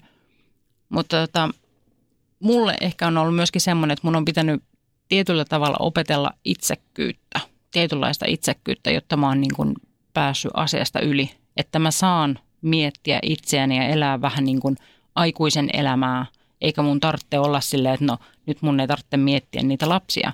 Että tietyllä tavalla niin kuin hassu ajatus, että mun on pitänyt päästä yli siitä, vaikka mulla ei niitä lapsia ole, niin silleen, että mä saan ajatella itsekkäästi, että mä saan ajatella, että jes, mä pääsen tekemään tätä, koska mun ei tarvitse miettiä niitä lapsia. Semmoisen ajatusmalliin pääseminen on vienyt todella paljon aikaa ja se, se että kun siihen pikkuhiljaa on päässyt, niin se on semmoinen, että niin kuin elämä alkaa niin kuin helpottumaan. Hmm. Joo, mä tiedän, Hanna on aina ollut sellainen tietyllä tavalla äiti-ihminen. Ja, ja tota, se on aina puhunut sitä, mullekin tässä prosessin aikana, että, että hänen tuleva identiteettinsä, että se olisi helpoin mahdollinen hänen tulevaisuus on se, että hän vaan olisi se äiti. Hmm. Silloin hän voi niin kuin identifioida itsensä siihen ja, ja se olisi ollut niin kuin valmis paketti. Se olisi ollut helppo. Hän voi puhua lapsista, hän voi puhua niin kuin – äitiydestä hän on niin kuin se äiti, joka on niin kuin vaan äiti. Ja siitä luopuminen on niin kuin se, se, se, se pitkä, pitkä, pitkä prosessi. Ja meissä on isoja, isoja eroja persoonallisuudessa. Eli, eli mä oon tällainen niin kuin yltiöoptimistinen niin kuin unelmoija ja Hanna on taas tällainen, niin miten mä nyt sanoisin sen kauniisti, tämmöinen vähän realistisempi niin kuin, Leukarintaa kohti joo, uusia joo, kyllä just tämmöinen näin, niin kuin, että, että mä nyt yritän, että, että, että mä miellytän vähän enemmän muita, niin sitten niin, niin mua ei harmita. Ja, ja, tota, ja, ja, ja meidän parisuhde on sikäli niin kuin ollut todella toimiva, koska hän on pitänyt minut maassa. Ja taas mä oon pitänyt hänet pystyssä. Ja tämä koskee kaikkea meidän vaiheita – Eli mä oon opettanut hänelle, että saa olla itsekäs, saa unelmoida ja pitääkin unelmoida. Hän ei sitä vieläkään oppinut täysin, siinä on vielä vähän opetus, niin koulutus kesken. Mutta pitää olla niin unelmia ja, ja, ja niin päämääriä ja muita, koska muuten, muuten tästä elämästä tulee tosi tylsä. Ja taas sitten hän on pitänyt mut jalat maassa silleen, koska mä oon aina niin kuin tekemässä jotain uusia, uusia niin kuin maailmanvallotuksia omilla, omilla jutuillani. Ja, ja hän sitten pitää kuitenkin mut sillä jalat maassa, että se antaa mun unelmoida, mutta kuitenkin haluaa, että, että, että mulla on kuitenkin se realiteetti siinä mukana. Tämä niin kuin tulee just siihen, että mä oon onneksi onnistunut omalta osaltani siinä, että Hannalla on paljon parempi itsetunto nykyisin. Hän, niin kuin hän sanoikin, että hän on opetellut itsekkäämmäksi. Ja, ja tämä on itse asiassa erittäin positiivinen asia tässä kohtaa, ää, koska se lähtökohta oli niin jotenkin, se, se oli tosi haasteellinen, että, että niin kuin, edelleenkin se on haaste siinä, että pitäisi niin kuin löytää enemmän sitä, niin kuin, että, että, että oikeasti sun muiden mielipiteillä ei ole oikeasti niin paljon väliä, että sä et voi surra sitä, mitä potentiaalisesti joku toinen on saattanut ajatella sinusta tai sitten ei. Hmm. Mutta, mutta tämä korostuu just tämä, tämä persoonallisuus ja tämä koko yhteiskunnan paine, se opittu polku, kaikki tämä niin, kuin, ää, niin sanottu normaalius, mitä, mitä niin kuin meillekin on, on pienestä pitäen tavallaan niin kuin, me on kasvettu siihen, että, että se vaatii myöskin paljon enemmän kuin vain jostakin ajatuksesta luopumisen. Koska tässä tapauksessa ainakin Hannalla se on ollut täydellisesti oman identiteetin uudelleen rakentaminen. Ja se ei ole koskaan helppoa, eikä se ole nopeaa. Se on, se on, se on äärimmäisen hidasta prosessia, joka jatkuu edelleen. Mutta onneksi meitä on kaksi tässä, niin kuin mä sanoin, me ollaan tiimi. Ja me pystytään niin kuin auttamaan toisiamme siinä, että, että oli tilanne mikä tahansa, niin sitä voi tukea sitä toista. Ja rakentaa niitä toiselle niitä työkaluja, antaa niitä hyviä ajatuksia siitä, että miten jostain tilanteesta pääsee ja miten voi niin kuin kehittyä siinä, mitä on. Ja me ollaan molemmat kehitytty niin kuin huomattavasti siinä, kun kehitä me olemme. Se on, se on vaan kaikissa näissä kokemuksissa, mitä on käyty yhdessä läpi, niin hyvä puoli, josta mä oon äärimmäisen onnellinen ja kiitollinen on se, että me ollaan kasvettu vaan tiukemmin yhteen. Ja ei ole sitä tilannetta, että me oltaisiin niin erottu tai niin kuin etäännytty toisestamme siksi, että tämä tilanne on, että, että vaikka me ollaan jouduttu luopumaan jostain hyvin, hyvin tärkeästä asiasta ja edelleenkin melkein päivittäin jollain tavalla pitää kohdata se tilanne, että, että me ollaankin erilainen perhe, niin se, että me ollaan, me ollaan edelleen se tiimi, se on se tärkeä. Ennen tuota lopullista hyväksymisprosessia jouduitte kohtaamaan toisenkin keskenmenon. Minkälainen kokemus se teille oli? Se oli paljon, paljon, paljon, paljon rankempi, koska tota, se ylipäätänsä koko raskaus tuli ihan puun takaa. Ja tota, niin, eli oli luomu, luomu, luomu tota, niin kuin oli luomu niin kuin edellinenkin ja se, tota, se ei ollut millään tavalla, että ei, ei siinä vaiheessa mitään niin kuin mietitty – se tuli niin, niin puun takaa ja silloin siinä niin kuin toisen raskauden aikana, niin me käytiin tämmöisessä varhaisultrassa ja käytiin siellä, missä oltiin hoidoissa käyty, jos oli sama lääkäri ja niin kuin nähtiin sydämen sykkeet ja oli taas niin kuin vielä enemmän silleen ja sitten oltiin niin kuin, mietittiin, niin kuin, että joo, että kyllä me nyt muutetaan ja ruvetaan, ruvettiin miettiä autoa ja just semmoista autoa, mihin mahtuu ja mihin päästään sitten lapsen kanssa asumaan ja kaikkea muuta. Ja ajatukset niin kuin lens monta kertaa pidemmälle mm. ja suunniteltiin jo sitä paljon paljon pidemmälle – kunnes sitten tuli tämä siinä suunnilleen 12 viikon ultra kunnollisella puolella, jossa kanssa siellä niin ooteltiin ja katseltiin, kun siellä on iso mahasia ottelemassa kanssa ja mennään sinne huoneeseen ja sitten hoitaja lähtee ultraamaan ja kyllä sen aika nopeasti itsekin tajuaa, että no kyllä tässä vaiheessa tuossa pitäisi itsekin ihan tuosta vaan nähdä. Hoitaja sille pahoittelee lähteä hakemaan lääkäriä ja lääkäri tulee toteamaan, että joo ei täällä mitään ole. Niin sydämen lyöntiä ei enää ole. Ei. Eli aika pian sen ensimmäisen ultran jälkeen se on mennyt kesken. Eli siinä on jo sitten niin sanotusti useampi viikko myöskin oltu, oltu siinä, mutta tota, se oli semmoinen, mikä niin kuin todella pahasti löi vasten kasvoja. Ja mistä mä niin itse on onnellinen, että silloin mä niin kuin en puhunut siitä raskaudesta, enkä halunnut, että siitä puhutaan, koska mä pelkäsin sitä keskenmenoa. Mä en halunnut, että siitä puhutaan – ja mua harmittaa tietyt tilanteet, että jotkut on läheiset puhunut ehkä eteenpäin, enemmän eteenpäin kuin mä olisin ehkä halunnut. Mutta se, mistä mä oon tyytyväinen, että mä niin töissä olin yhdelle työkaverille, sen hetkiselle päiväkodin varajohtajalle, niin kertonut tästä tilanteesta ja se ties, mihin mä olin aamulla menossa. Se oli viimeinen päivä ennen kuin mulla olisi loma alkanut. Niin kun mä soitin sieltä töihin hänelle, mun ei tarvinnut sanoa, että mä en tule töihin, ja niin kuin tietyllä tavalla mun ei tarvinnut selitellä, koska hän niin kuin pystyi siitä sitten päättelemään, että mikä se syy on. Niin siitä alkoi sitten taas niin kuin neljän viikon kesäloma vähän niin kuin huonommissa fiiliksissä, koska se jos mikä oli. Ja se, siinä sitten taas oli tämä tämmöinen niin lääkkeellinen tyhjennys, joka myöskään ei mennyt putkeen, että ei mennyt kivuttomasti eikä riittänyt tavalliset särkylääkkeet. Ja sitten tuli tämä autoepisodi, mistä Joona sanoi, että niin kuin kiireellä ajettiin ja että saa. Ja, niin se oli just sen takia, että kun siinä ajatuksessa meni paljon pidemmälle, sitä luuli, että asiat oli jo mennyt niin pitkälle, että, niin kuin, että kyllähän tässä nyt niin kuin ruvetaan selviämään. Ja sen jälkeen kaiken hyväksymisprosessin piti aloittaa ihan taas alusta. koska siinä oli niin nopeasti ollut taas siellä ihan toisessa muodissa. Se, se tiputus oli niin kuin korkeammalta kuin ekalla kerralla. Ja just tämä, että, että ekasta kerrasta oppineena, niin me ei oltu puhuttu siitä niin kuin juurikaan lähi, muuta kuin ehkä lähipiirille just. Lähipiirille joo, Joo. koska sitten tietyille halus, mutta ei myöskään liian monelle halua, koska sitten taas liian monelle joutuu selittämään, jos käy Mm. jotain. Niin sekin oli semmoinen oppimisprosessi, että ei, ei liian, liian varhaisessa vaiheessa lähde, lähde huutelemaan. Mutta, mutta tosiaan se, se kokonaisuus oli paljon rankempi just tämän, tämän niin kuin, totta kai tämän lääkkeellisen niin kuin tyhjennyksen ja, ja, ja muiden komplikaatioiden takia. Jälleen kerran se voimattomuuden tunne näin, näin, näin miehenä, kun, kun siinä niin kuin on ja, ja, ja niin kuin näkee sen ja tuntee sen, tietyllä tavalla tuntee sen, sen, sen kivun siinä niin kuin sun oman vaimon niin kuin läs, läsnä ollessa ja, ja, ja just se, se, se tuska, mikä siinä on, niin se on, se on jotenkin, jotenkin todella, todella rankka paikka.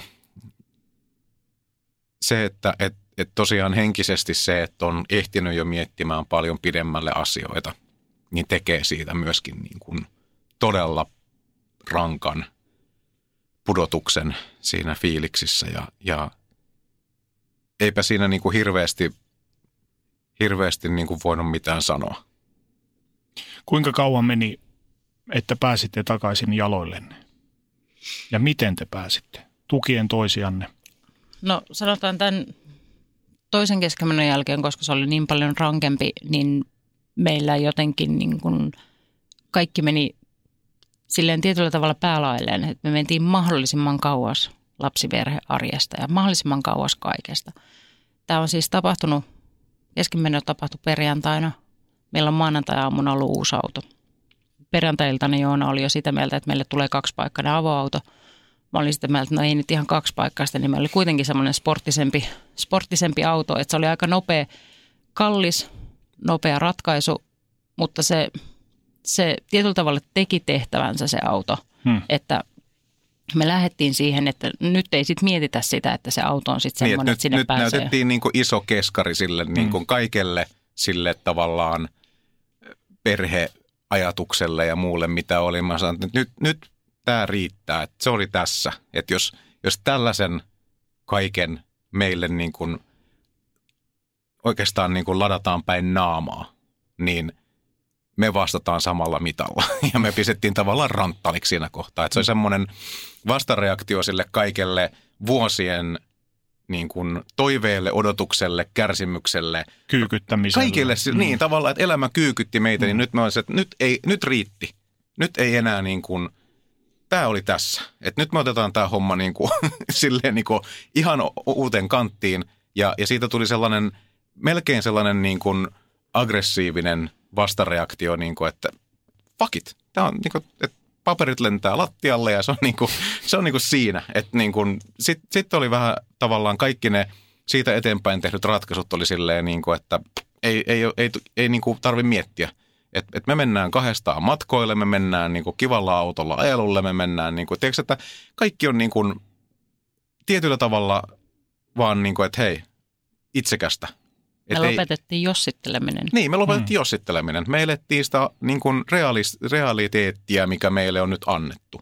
Ja siitä se lähti niin kuin myöskin se hil- hiljainen prosessi siitä, että, että, niin kuin, että nykyisin voi tavallaan ihan hyvällä omalla tunnolla sanoa, että joo, totta kai me lähdetään matkalle. Meillä on varaa, koska meillä ei ole lapsia. Hmm. Tiedätkö, että ottaa sen niin kuin siltä kantilta, että, että näkeekin sen mahdollisuuden, eikä vaan jää jossittelemaan sitä, että no kun, mutta kun meillä nyt ei ole ja oltaisiin niin haluttu ja muuta. Että tavallaan että se, se niin kuin, nämä rankat kokemukset toisaalta sisuunnutti meidät siihen, että, että niin kuin myöskin kahdestaan voidaan olla ja sitä ei tarvi enää niin kuin jäädä suremaan liian pitkäksi aikaa. Totta kai sitä niin kuin kaikki toi on siellä kipeässä kohdassa niin kuin sydämessä, mutta se, että niin kuin omaa elämää ei kannata pilata siihen sillä, että odottaa jotakin elämältä, mitä, mitä sen pitäisi olla, vaan, vaan että me mennään vaan nyt niin kuin parhaalla mahdollisella tavalla eteenpäin, eikä tarvitse niin kuin enää liikaa jarrutella siksi, että, että olisi tällaisia suunnitelmia. Kuinka paljon tuossa vaiheessa tuli semmoista vihaa ja katkeruutta? Paljon. Ja ketä kohtaa? Mitä kohtaa? Elämää kohtaa? Mitä kohtaa?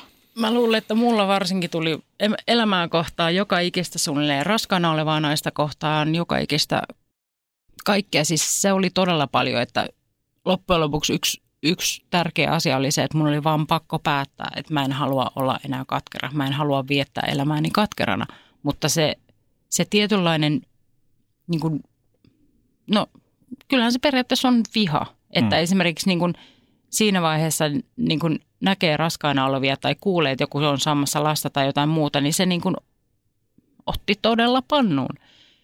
Että mä oon ollut onneksi todella onnellinen varsinkin niissä aikoina, että tota, on ollut hyviä ystäviä, jotka on osannut suhtautua tilanteeseen, että esimerkiksi niin kuin mun lähimpien ystävien raskausuutiset, ne on jotenkin osannut ne tosi niin kuin – ihanasti tuoda mulle esille myöskin sillä tavalla, että esimerkiksi tämä niin kuin, mitä mä oon monestikin monessa tilanteessa, kun on näistä asioista puhunut, niin sanonut, että mulla oli tämmöinen, mä olin niin kuin naisten iltaa viettämässä meillä, kutsunut ihmisiä ta- meille. Ja tota, edellisenä iltana meidän hyvän ystäväpariskunnan niin kuin nainen soittaa mulle ja kertoo, että hän on raskaana. Hän oli jo siinä vaiheessa, niin kuin raskas oli jo pitkällä, että se oli tosiaan, niin kuin, että kaikki olisi sen kyllä nähnyt seuraavana päivänä.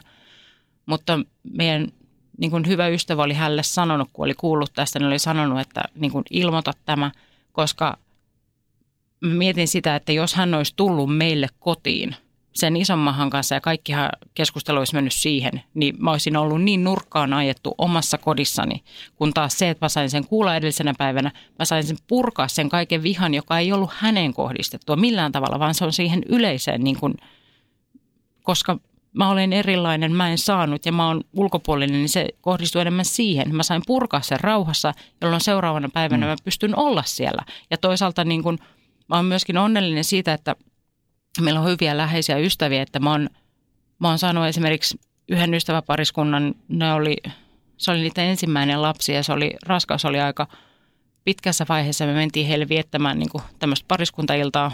Se oli viimeinen pariskunta, joka sitten suunnilleen menetettiin – niin, tota, niin, tota, niin jotenkin se, että kun näki sen mahan, näki ne kaikki valmistelut siellä, niin mä silloin illalla romahdin täysin ja mä menin niin kuin vessaan itkemään ja muuta. Mä olin varmaan jotenkin vinkannut Joonalle ja se oli sitten vähän niin kuin selittänyt sitä tilannetta, että si, niin mä jotenkin olin vaan onnellinen, että kun mä tuun takaisin, niin mä sain kertaalle romahtaa, mutta sitten me pystyttiin jatkaa iltaa, eikä se niin kuin, se ei pysäyttänyt meidän illanviettoa. Että ne ymmärsi sen, että niin kuin mä sain purkaa sen kipuni pois. Se ei ole kehenkään niin kuin suoranaisesti kohdistettua, mutta sitten niin pysty jatkamaan. Mä oon niin monen ihmisen kanssa keskustellut ja sitten kun on noissa niin kuin keskustelupalstoilla niin kuin lapsettomien kanssa, niin saa olla onnellinen siitä, että on paljon niitä läheisiä, kelle on myöskin saanut itse olla niin kuin heikkoina näyttää sen, eikä ole kukaan olettanut tai kukaan ei ole suuttunut, jos mä en ole heti mennyt jotain vastasyntynyttä vauvaa katsomaan, jos musta on tuntunut, että mä vaan en pysty. Niin mu, kukaan ei ole olettanut, että mun täytyy tulla tai että mun täytyy olla tosi silleen, että no ota tämä vauva syliin. Että mä saan rauhassa olla niin kuin sielläkin tilanteessa silleen, niin kuin, että mä vaan en pysty. Mä pystyn ehkä olemaan tässä huoneessa, mutta mä en pysty ottaa tuota vauvaa syliin. Hmm. Että se olisi niin kuin esimerkiksi niin kuin liikaa mulle henkisesti. Niin, että ne ei loukkaannut siitä, että niin. me ei nyt ei olla ihan täysin ykkösfaneja tähän tilanteeseen. Että me ollaan silti heidän ystäviä, me saadaan niin kuin jutella ja keskustella ja kertoa heille, mutta se, että me ei olla nyt ihan niin kuin ensimmäisenä fiilistelemässä, niin kuin, että onpas ihana vauva, niin se, se ehkä niin kuin, se, se, sen niin kuin antaa meille anteeksi. Mm. Oletteko te kokeneet häpeän tunnetta? mulla on varmaan joskus joku aikaa, ei, ei, ei, ei tässä nyt enää viime vuosina, mutta silloin joskus prosessin aikana, varmaan kun se oli niin, kuin niin lähellä sitä omaa arkea, niin on kokenut vähän sellaista, että on jotenkin vähempi arvoinen.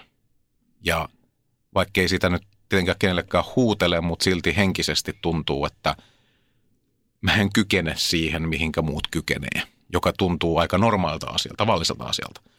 Että semmoista tunnetta on, ainakin joskus muistan tunteneeni, mutta tällä hetkellä ei, ei, ei niin kuin sinänsä tunnu ollenkaan siltä, että nyt se on tullut siitä omasta tilanteesta, on tullut niin arkinen tai normaali itselle, että sitä osaa käsitellä ihan eri tavalla kuin, kuin ehkä siinä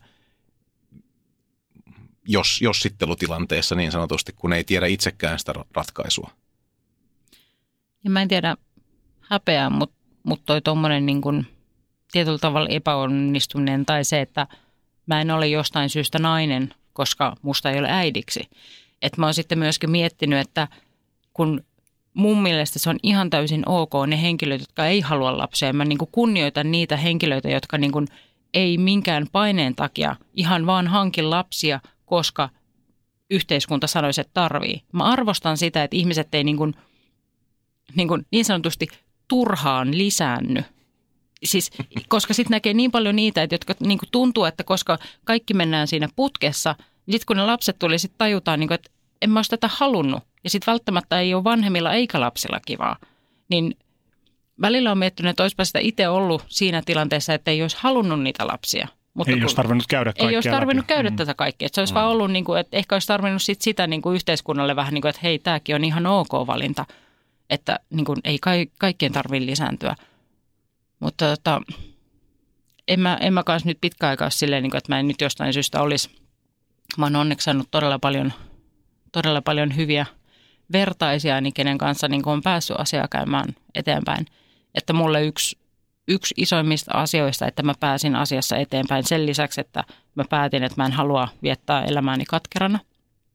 Niin toinen oli se, että mä sain ystäviä, koska musta tuntuu, että mulla ei ollut naispuolisia ystäviä, koska kaikki oli äitejä. Mm. Mulla ei ole ketään, ketä mä vaan näkisin ilman, että se olisi niin kuin heti siinä Mulla on yksi ystävä, kenen kanssa, jolla, on lapsia ja meillä on ollut aina välillä tämmöisiä ei puhuta lapsista iltoja, mikä oli aivan ihana, kun hän itse sitä ehdotti. Että hän itsekin oli niin kuin, halu, tietyllä tavalla kaipas sitä, että ollaan vaan ilman, että puhutaan lapsista. Mutta tota, itse asiassa niin kuin Simpukka-yhdistyksen keskustelupalstalla lähin siellä niin kuin kyselemään just kun siellä vähän niin kuin purkauduin siitä, että kun tuntuu, että ei ole ystäviä, että ei ole lapsettomia ystäviä, ketä nähdä ja siellä erääseen aivan ihanaan ihmiseen tutustuin ja siinä jonkin aikaa me oltiin tutustuttu ja sitten ollaan jonkin meni, oli tämmöinen Simpukka-yhdistyksen brunssi ja tutustuttiin seuraavaan henkilöön. Sitten meitä oli jo kolme ja hmm. sitten siinä, mä en muista kauankohan siitä on mennyt, onko siitä mennyt sitten vajaa vuosi, niin tutustuttiin vielä neljänteen ja nyt meillä on semmoinen niin kuin aivan mahtava neljän porukka. Että asutaan vähän eri paikoilla ja muuta, mutta se, että sulla on ne henkilöt, kelle sä voit purkaa asioita, jotka on siinä samassa tilanteessa – että niitä lapsia vaan ei ole eikä niitä lapsia vaan tule, niin se, se niin kuin todella paljon, että se on joku, missä sä voit purkaa, saada sitä vertaistukea, sit voi nähdä ja pitää hauskaa, eikä tarvitse ajatella, että meneekö tämä kilta nyt siihen, että keskustellaan jonkun lapsesta. Koska tosi paljon niin kuin, just nämä naisten tapaamiset menee niin usein siihen. Et, tai sitten jotkut niin polttarit menee siihen, että ensimmäisenä ilmoitetaan, että mä oon muuten raskaana, siksi mä en juo. Sillä että no kivat sulle. Kiitos. Joo, siis toi itse asiassa tämä sosiaalinen piirin muutos on, totta kai niin kuin voi sanoa, että onhan kaikilla meidän ikäisillä se, että niin kuin on niin sanotut ruuhkavuodet, ei sitä nyt ehdi enää niin kuin näkemään niitä samoja kavereita niin kuin teininä, mutta, mutta kyllä se niin kuin huomaa, että tietyllä, tietyllä tavalla tulee semmoinen niin kuin pieni lisäkynnys siihen, että ei voi vaan soittaa, että hei, että mä, mä ja mun lapset vois tulla ensi viikolla teille niin kuin hengaamaan. Ja noin, että ai kiva, että tulee niin kuin kunnolla niin kuin porukkaa, että voidaan pitää tällaisia näin. Että niin kuin, ei, ei ole enää, ei ole tavallaan sellaista yhteyttä, että niin kuin sanottu, että, että, että kaikki ystäväpiirin ihmiset on, on mennyt naimisiin ja saaneet jossain kohtaa sitten niin kuin lapsia, niin ei ole enää oikeastaan semmoista si, siinä mielessä niin kuin lapsetonta pariskuntaa, jonka kanssa voisi niin kuin aina vaan hengata. Varsinkaan niin kuin niitä niin kuin nuoruusvuosien hyviä, mm, ystä, hyviä mm, ystäviä. Mm. Totta kai sitten niin kuin uusia – uusia niin kuin tuttuja niin kuin työn ja muun kautta on tullut, mutta se, että, että se tavallaan se vanha porukka ei ole samalla tavalla enää se vanha porukka. Ja siinä on aina niin kuin niitä pieniä muttia ja esteitä välissä. Mutta mut se, sekin on niin kuin jännä, että, että, että me ollaan tätä just puhuttu paljon. Mä oon niin iloinen, että Hanna on löytänyt noita – kat, mikä se oli? Ka- keski-ikäiset katkerat, katkerat naiset. Joo, keski-ikäiset katkerat naiset, jotka tota, aina ottaa itsestään semmoisia tosi myrtsiä kuvia, kuvia niin kuin, niin kuin mm. muka, muka. Niin tota, löytänyt tämmöisen porukan, koska, koska niin kuin, no me, me tarvitaan ihmisiä ympärille. Mm. Me ollaan sosiaalisia, niin, niin löytyy niitä niin kuin, muutenkin kuin vaan ehkä niin kuin työkaverit ja, ja niin kuin naapurit niin kuin kotona. Että, että on niitä semmoisia hyviä, hyviä tyyppejä, joiden kanssa pystyy niin kuin myöskin näitä asioita käsittelemään, mutta olla käsittelemättä. Se ihan vaan niin kuin Ihan vain ihan se vaan oleminen. eläminen. Niin, Mm. oleminen ja eläminen. Ja ke, niin kuin ihan vaan niin kuin jutellaan vaikka niin kuin mansikkapirtelöistä. Niin se, semmoista niin kuin tarvii. Ja, ja totta kai niin kuin ollaan tuossa paljon puhuttu, että niin kuin pitäisi varmasti enemmänkin panostaa siihen, että löytää tällaisia niin kuin uusia ystäviä ja, ja niin kuin ihmisiä, joiden kanssa voi vaan hengata, koska se on vaan näin, että niin kuin elämä etenee ja kaverit ehkä niin kuin ne on edelleen hyviä kavereita, mutta niiden elämä on niin erilaista, että, että ei sitä niin kuin monta kertaa vuodessa näe Mm. enää niin kuin kaikkia tuttuja. Niin, Et se- koska harvemmin pääsee. Esimerkiksi meilläkin on niin paljon hyviä ystäväpariskuntia, että haluaa molempia nähdä. Mm. Mm. Sitten kun niillä on lapsia kahta, kolmea, Se niillä on vaatii omat. Mm. Niin, Niin. niin. Se, ei ole, se ei ole niin helppoa. Et toki jos olisi omia lapsia, niin silloinhan ne lapset menee keskenään. Ja mä tiedän, että mikä mua on myöskin vähän niin kuin lisää sitä ulkopuolisuutta, että mä tiedän, että lapsiperheet keskenään on tosi paljon. Ja se on täysin ymmärrettävää. Juu. Mutta että niin kuin, mut itse just sen takia kaipaa niitä ja kaipas niitä lapsettomia ystäviä ja onneksi niitä aivan mahtavia tapauksia on löytynyt. Minkälaisia neuvoja te antaisitte niille pariskunnille, jotka ovat tahdostaan huolimatta lapsettomia? Puhukaa. Siis Kuinka kaikesta selviää? Mitkä keinot on tärkeimpiä? no yksi, mitä mä ehkä mietin, mikä itselle on ollut iso juttu, että tietyllä tavalla tietynlainen, mulle ainakin toimi se, että mun piti tehdä vähän niin kuin päätös, että mä haluan päästä tästä asiasta eteenpäin. Ei se ollut mikään taikaisku, mutta tietyllä tavalla päätös, että mä pikkuhiljaa yritin miettiä asioita, että mitä mä sitten tekisin, jos mä en olekaan äiti, tai miten mä miettisin asiaa eteenpäin. Mulla tuli isojakin muutoksia, että mä opiskelin uuden ammatin ja vaihtanut täysin alaa, että mä olin, olin ne viimeiset vuodet, ne ollut kuusi vuotta päiväkodissa töissä, jotka on myöskin osunut tietyllä tavalla näiden hoitojen ja keskenmenojen just siihen niin kuin väliin. Ja sitten vaihdoin täysin taas nyt kaupalliselle alalle, niin tein semmoisen ison muutoksen, mutta mut pitkälti sekin, niin kuin, että miettiä, että mitä haluaa tehdä itse elämällä. Että niin kuin, kun tilanteeseen ei voi vaikuttaa, niin millä tavalla helpottaa itse el- elämää eteenpäin. Ja ehkä just se, miten niin kuin Joonakin yrittää koko ajan aina mulle opettaa, että ei pidä liikaa miettiä, miten ne toiset ajattelee. Tietyllä tavalla edelleen, vaikka tilanne on jo, tilanteesta on kauan. Me ollaan nyt oltu siitä, kun me aloitettiin yrittämään, niin siitä on nyt se 15 vuotta. Niin tota, edelleen on tilanteita, että osuu. Että esimerkiksi niin kuin tuossa lähiaikoina tuli tietyllä tavalla puskan takaa, tuli tämmöinen niin kuin raskausilmoitus, joka osui ja uppos. Mulla oli vielä huono päivä ja osui ja uppos todella pahasti.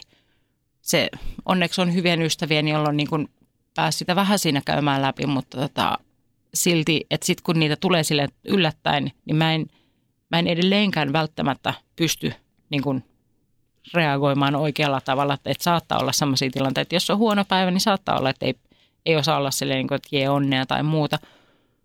Edelleen on niitä tilanteita, mutta sille ei voi mitään. Se on osa elämää. Pitää vaan miettiä, mitkä ne omat keinot on, että pääsee eteenpäin ja tietyllä tavalla päättää, että haluaa päästä eteenpäin.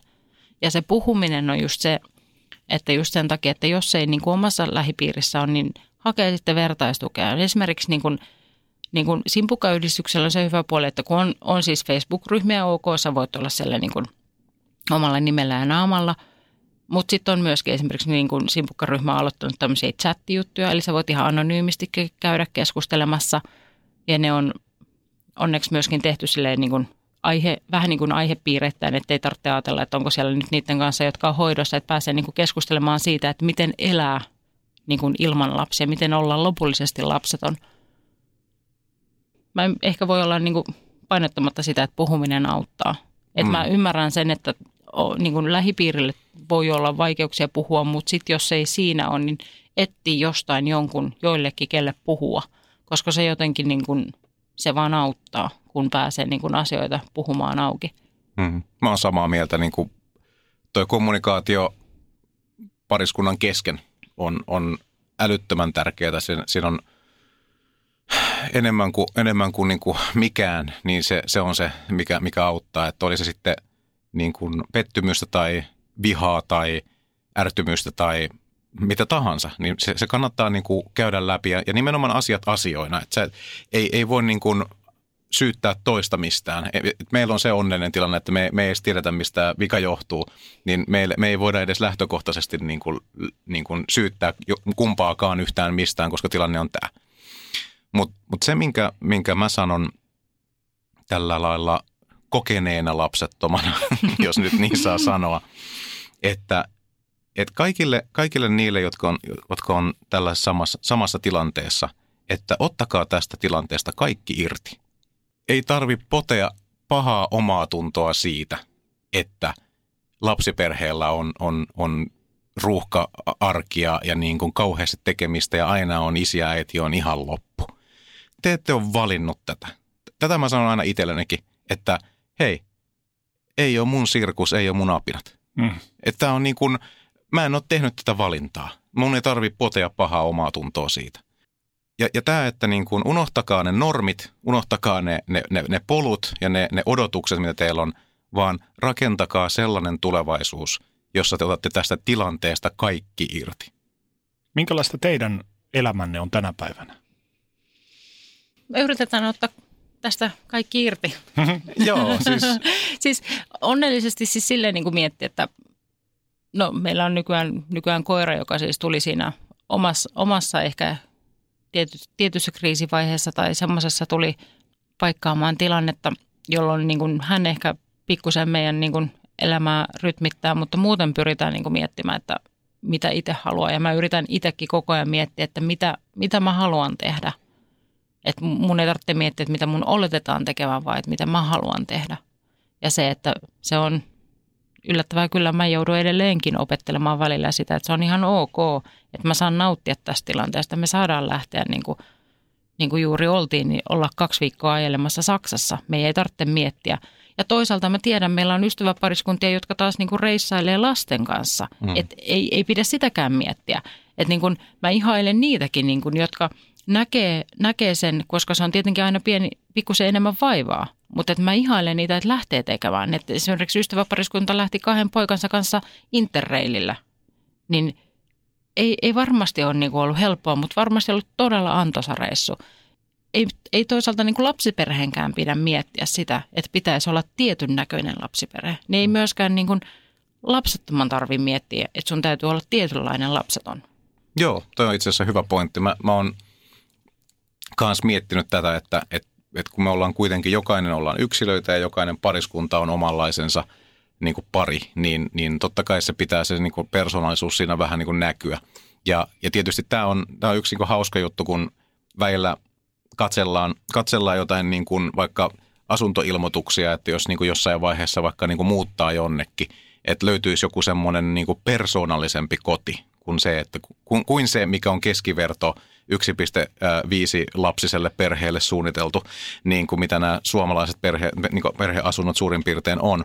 Mutta se pitää näkyä jossain tällaisessa, että et, et, niin kuin arjen valinnoissa, mutta myöskin siinä, niin kuin, että miten, miten, minkälainen lifestyle voi olla, koska ei ole lapsia. Ja, ja tota, mä itse olen, olen niin luova-ala yrittäjä, mä olen niin tosi monessa asiassa mukana – ja tämä tietysti mahdollistaa tämä tilanne sen, että mun ei tarvi niin kuin liikaa miettiä, että miten, mihinkälaisiin hommiin mä voin sitoutua, koska mun ei tarvi miettiä sitä, että no kuka sitten vie lapset aamulla niin kuin tarhaan tai mikä se ikinä onkaan se tilanne. Eli mä itse koen, että, että, että mun mahdollisuudet yrittäjänä on moninkertaistunut siinä, että a, mulla ei ole sitä tietyllä tavalla sitä taloudellista – niin kuin rasitetta, mikä lapsista tulee ja sitä tavallaan vastuusta, mikä, mikä täytyy olla siinä, että pystyy tekemään paljon rajumpia ratkaisuja sen suhteen, koska me ollaan vain kaksi aikuista ja yksi koira, jota pitää niin kuin huolehtia. Ja, ja sitten taas, taas toisaalta niin, niin se, ei, ää, se, se, se ei rajoita niin kuin ajallisesti tai paikallisesti mun tekemisiä – ja, ja myöskin se riskinotto voi olla niin kuin paljon, paljon niin kuin rajumpaa siinä. Et me ollaan puhuttu monesti, että mä en olisi todennäköisesti tullut tekemään niitä kaikkia asioita, mitä mä oon nyt näin viime vuosien aikana tehnyt, jos mulla olisi ollut lapsi. Eli jos olisi se ensimmäinen raskaus vaikka niin kuin, niin kuin mennyt maaliin ja, ja niin kuin meillä oli sitten se X-ikäinen tyttö tai poika tässä näin, niin en mä olisi ottanut semmoisia riskejä, mitä mä oon myöhemmin pystynyt ottamaan, koska mä olisin miettinyt, että hei mä en voi vaarantaa mun tämän niin kuin sen, sellaisen perheen niin kuin vaikka elantoa tai, tai niin kuin, pitää lähteä pelaamaan paljon niin kuin turvallisuushakuisemmin niitä siirtoja. Entä miltä tulevaisuutenne näyttää? Mitä odotatte siltä? No siis unelmoinnissa mä olen päässyt siihen tilanteeseen, että mä tiedän, että mä, mä jotenkin unelmoin asuvani ulkomailla jossain vaiheessa. Ja se on itse asiassa pitkään ollut semmoinen asia, mitä me ollaan myös keskusteltu ja myöskin semmoinen, että se on, se on meille suhteellisen helppo tällä niin kuin kahtena aikuisena tehdä. Että toki siis molemmilla on vanhemmat ja sisaruksia, no mulla sisaruksia on myöskin ulkomailla, mutta siis että vanhemmat on Suomessa ja muuta, että se, se omalla tavalla, mutta mä en halua myöskään – elää mun elämää niin, että mä ajattelen, että mun on nyt pakko asua esimerkiksi mun vanhempien lähellä. Tai että mun pitäisi nyt jo varautua siihen, että mun mahdollisesti täytyisi, niin kun sitten, koska mä asun tällä hetkellä lähimpänä, niin mun täytyisi olla se, joka on niin kun huolehtimassa vanhemmista. Hmm. Toki tämä tilanne sai pikkusen kolauksen vuosi sitten, koska isä sai sydäninfarkti, mutta, tota, mutta se toisaalta samanaikaisesti mulle vaan tietyllä tavalla myöskin lisäsi sitä ajatusta, että kyllä mun – vaikka kuinka paljon omia vanhempia rakastaakin ja haluaa heitä auttaa ja olla siinä, niin tietyllä tavalla mun täytyy miettiä myöskin omaa elämää. Että jos meille tulee semmoinen sopiva tilanne lähteä jonnekin ulkomaille, niin ja me halutaan lähteä, niin sitten meidän täytyy lähteä sinne, eikä me jäädä Suomeen, koska jos mahdollisesti tarvitsisi tehdä jotain vanhempien eteen. Tulevaisuus on mun lempiaihe, koska optimistina kaikki on mahdollista, mm. mutta tota, varmaan tämä ulkomaille muutto on yksi sellainen ää, kestosuosikkimme, jota, jota niin kuin varmasti tullaan jossain vaiheessa toteuttamaan. Ja, ja tietysti itse, kun on niin kuin Japanissa asunut ja osaan kielen ja kulttuurin, niin iso unelma on tietysti muuttaa sinne ainakin joksikin aikaa niin kuin asumaan ja töihin. Mutta, mutta katsotaan, miten se, miten, milloin on oikea aika. Voidaan taas palata tähän, niin kuin mistä lähettiin. Mutta, mutta se, että et niin kuin, se, että meillä ei ole niin sanotusti lapsirasitetta, niin se antaa mahdollisuuden tehdä, ottaa tällaisia niin kuin repäisyjä ja irtiottoja ehkä hieman helpommin kuin, kuin sen rasitteen kanssa. Ja mä nyt pahoittelen tätä mun kielenkäyttöä, koska mulla on täys oikeus, koska mä en ole valinnut tätä tilannetta. Niin tota, mä, voin, mä voin ehkä käyttää tämmöistä, tämmöistäkin ilmaisua. Mutta, mutta mä, mä näen, että me ollaan, ollaan jossakin kivoissa maisemissa, ollaan niin kuin, ehkä meillä on niin kuin – jotain, jotain muuta, muuta tässä elämässä kuin ehkä vanhempana olo. Mä itse uskon, että meillä on ihanat kummipojat, joiden kanssa pitäisi hengata vielä entistä enemmän ja antaa heille ehkä sitä, mitä me ei voi koskaan antaa niin kuin omille lapsillemme. Ja sitten varmasti niin kuin tulee enemmän tai vähemmän niitä juttuja eteen, jossa me saadaan kokea, että me saadaan olla vanhemmat. Ei lapsillemme, mutta ehkä jollekin. Hanna ja Joona, Kiitos paljon ja kaikkea hyvää. Kiitos. Kiitos.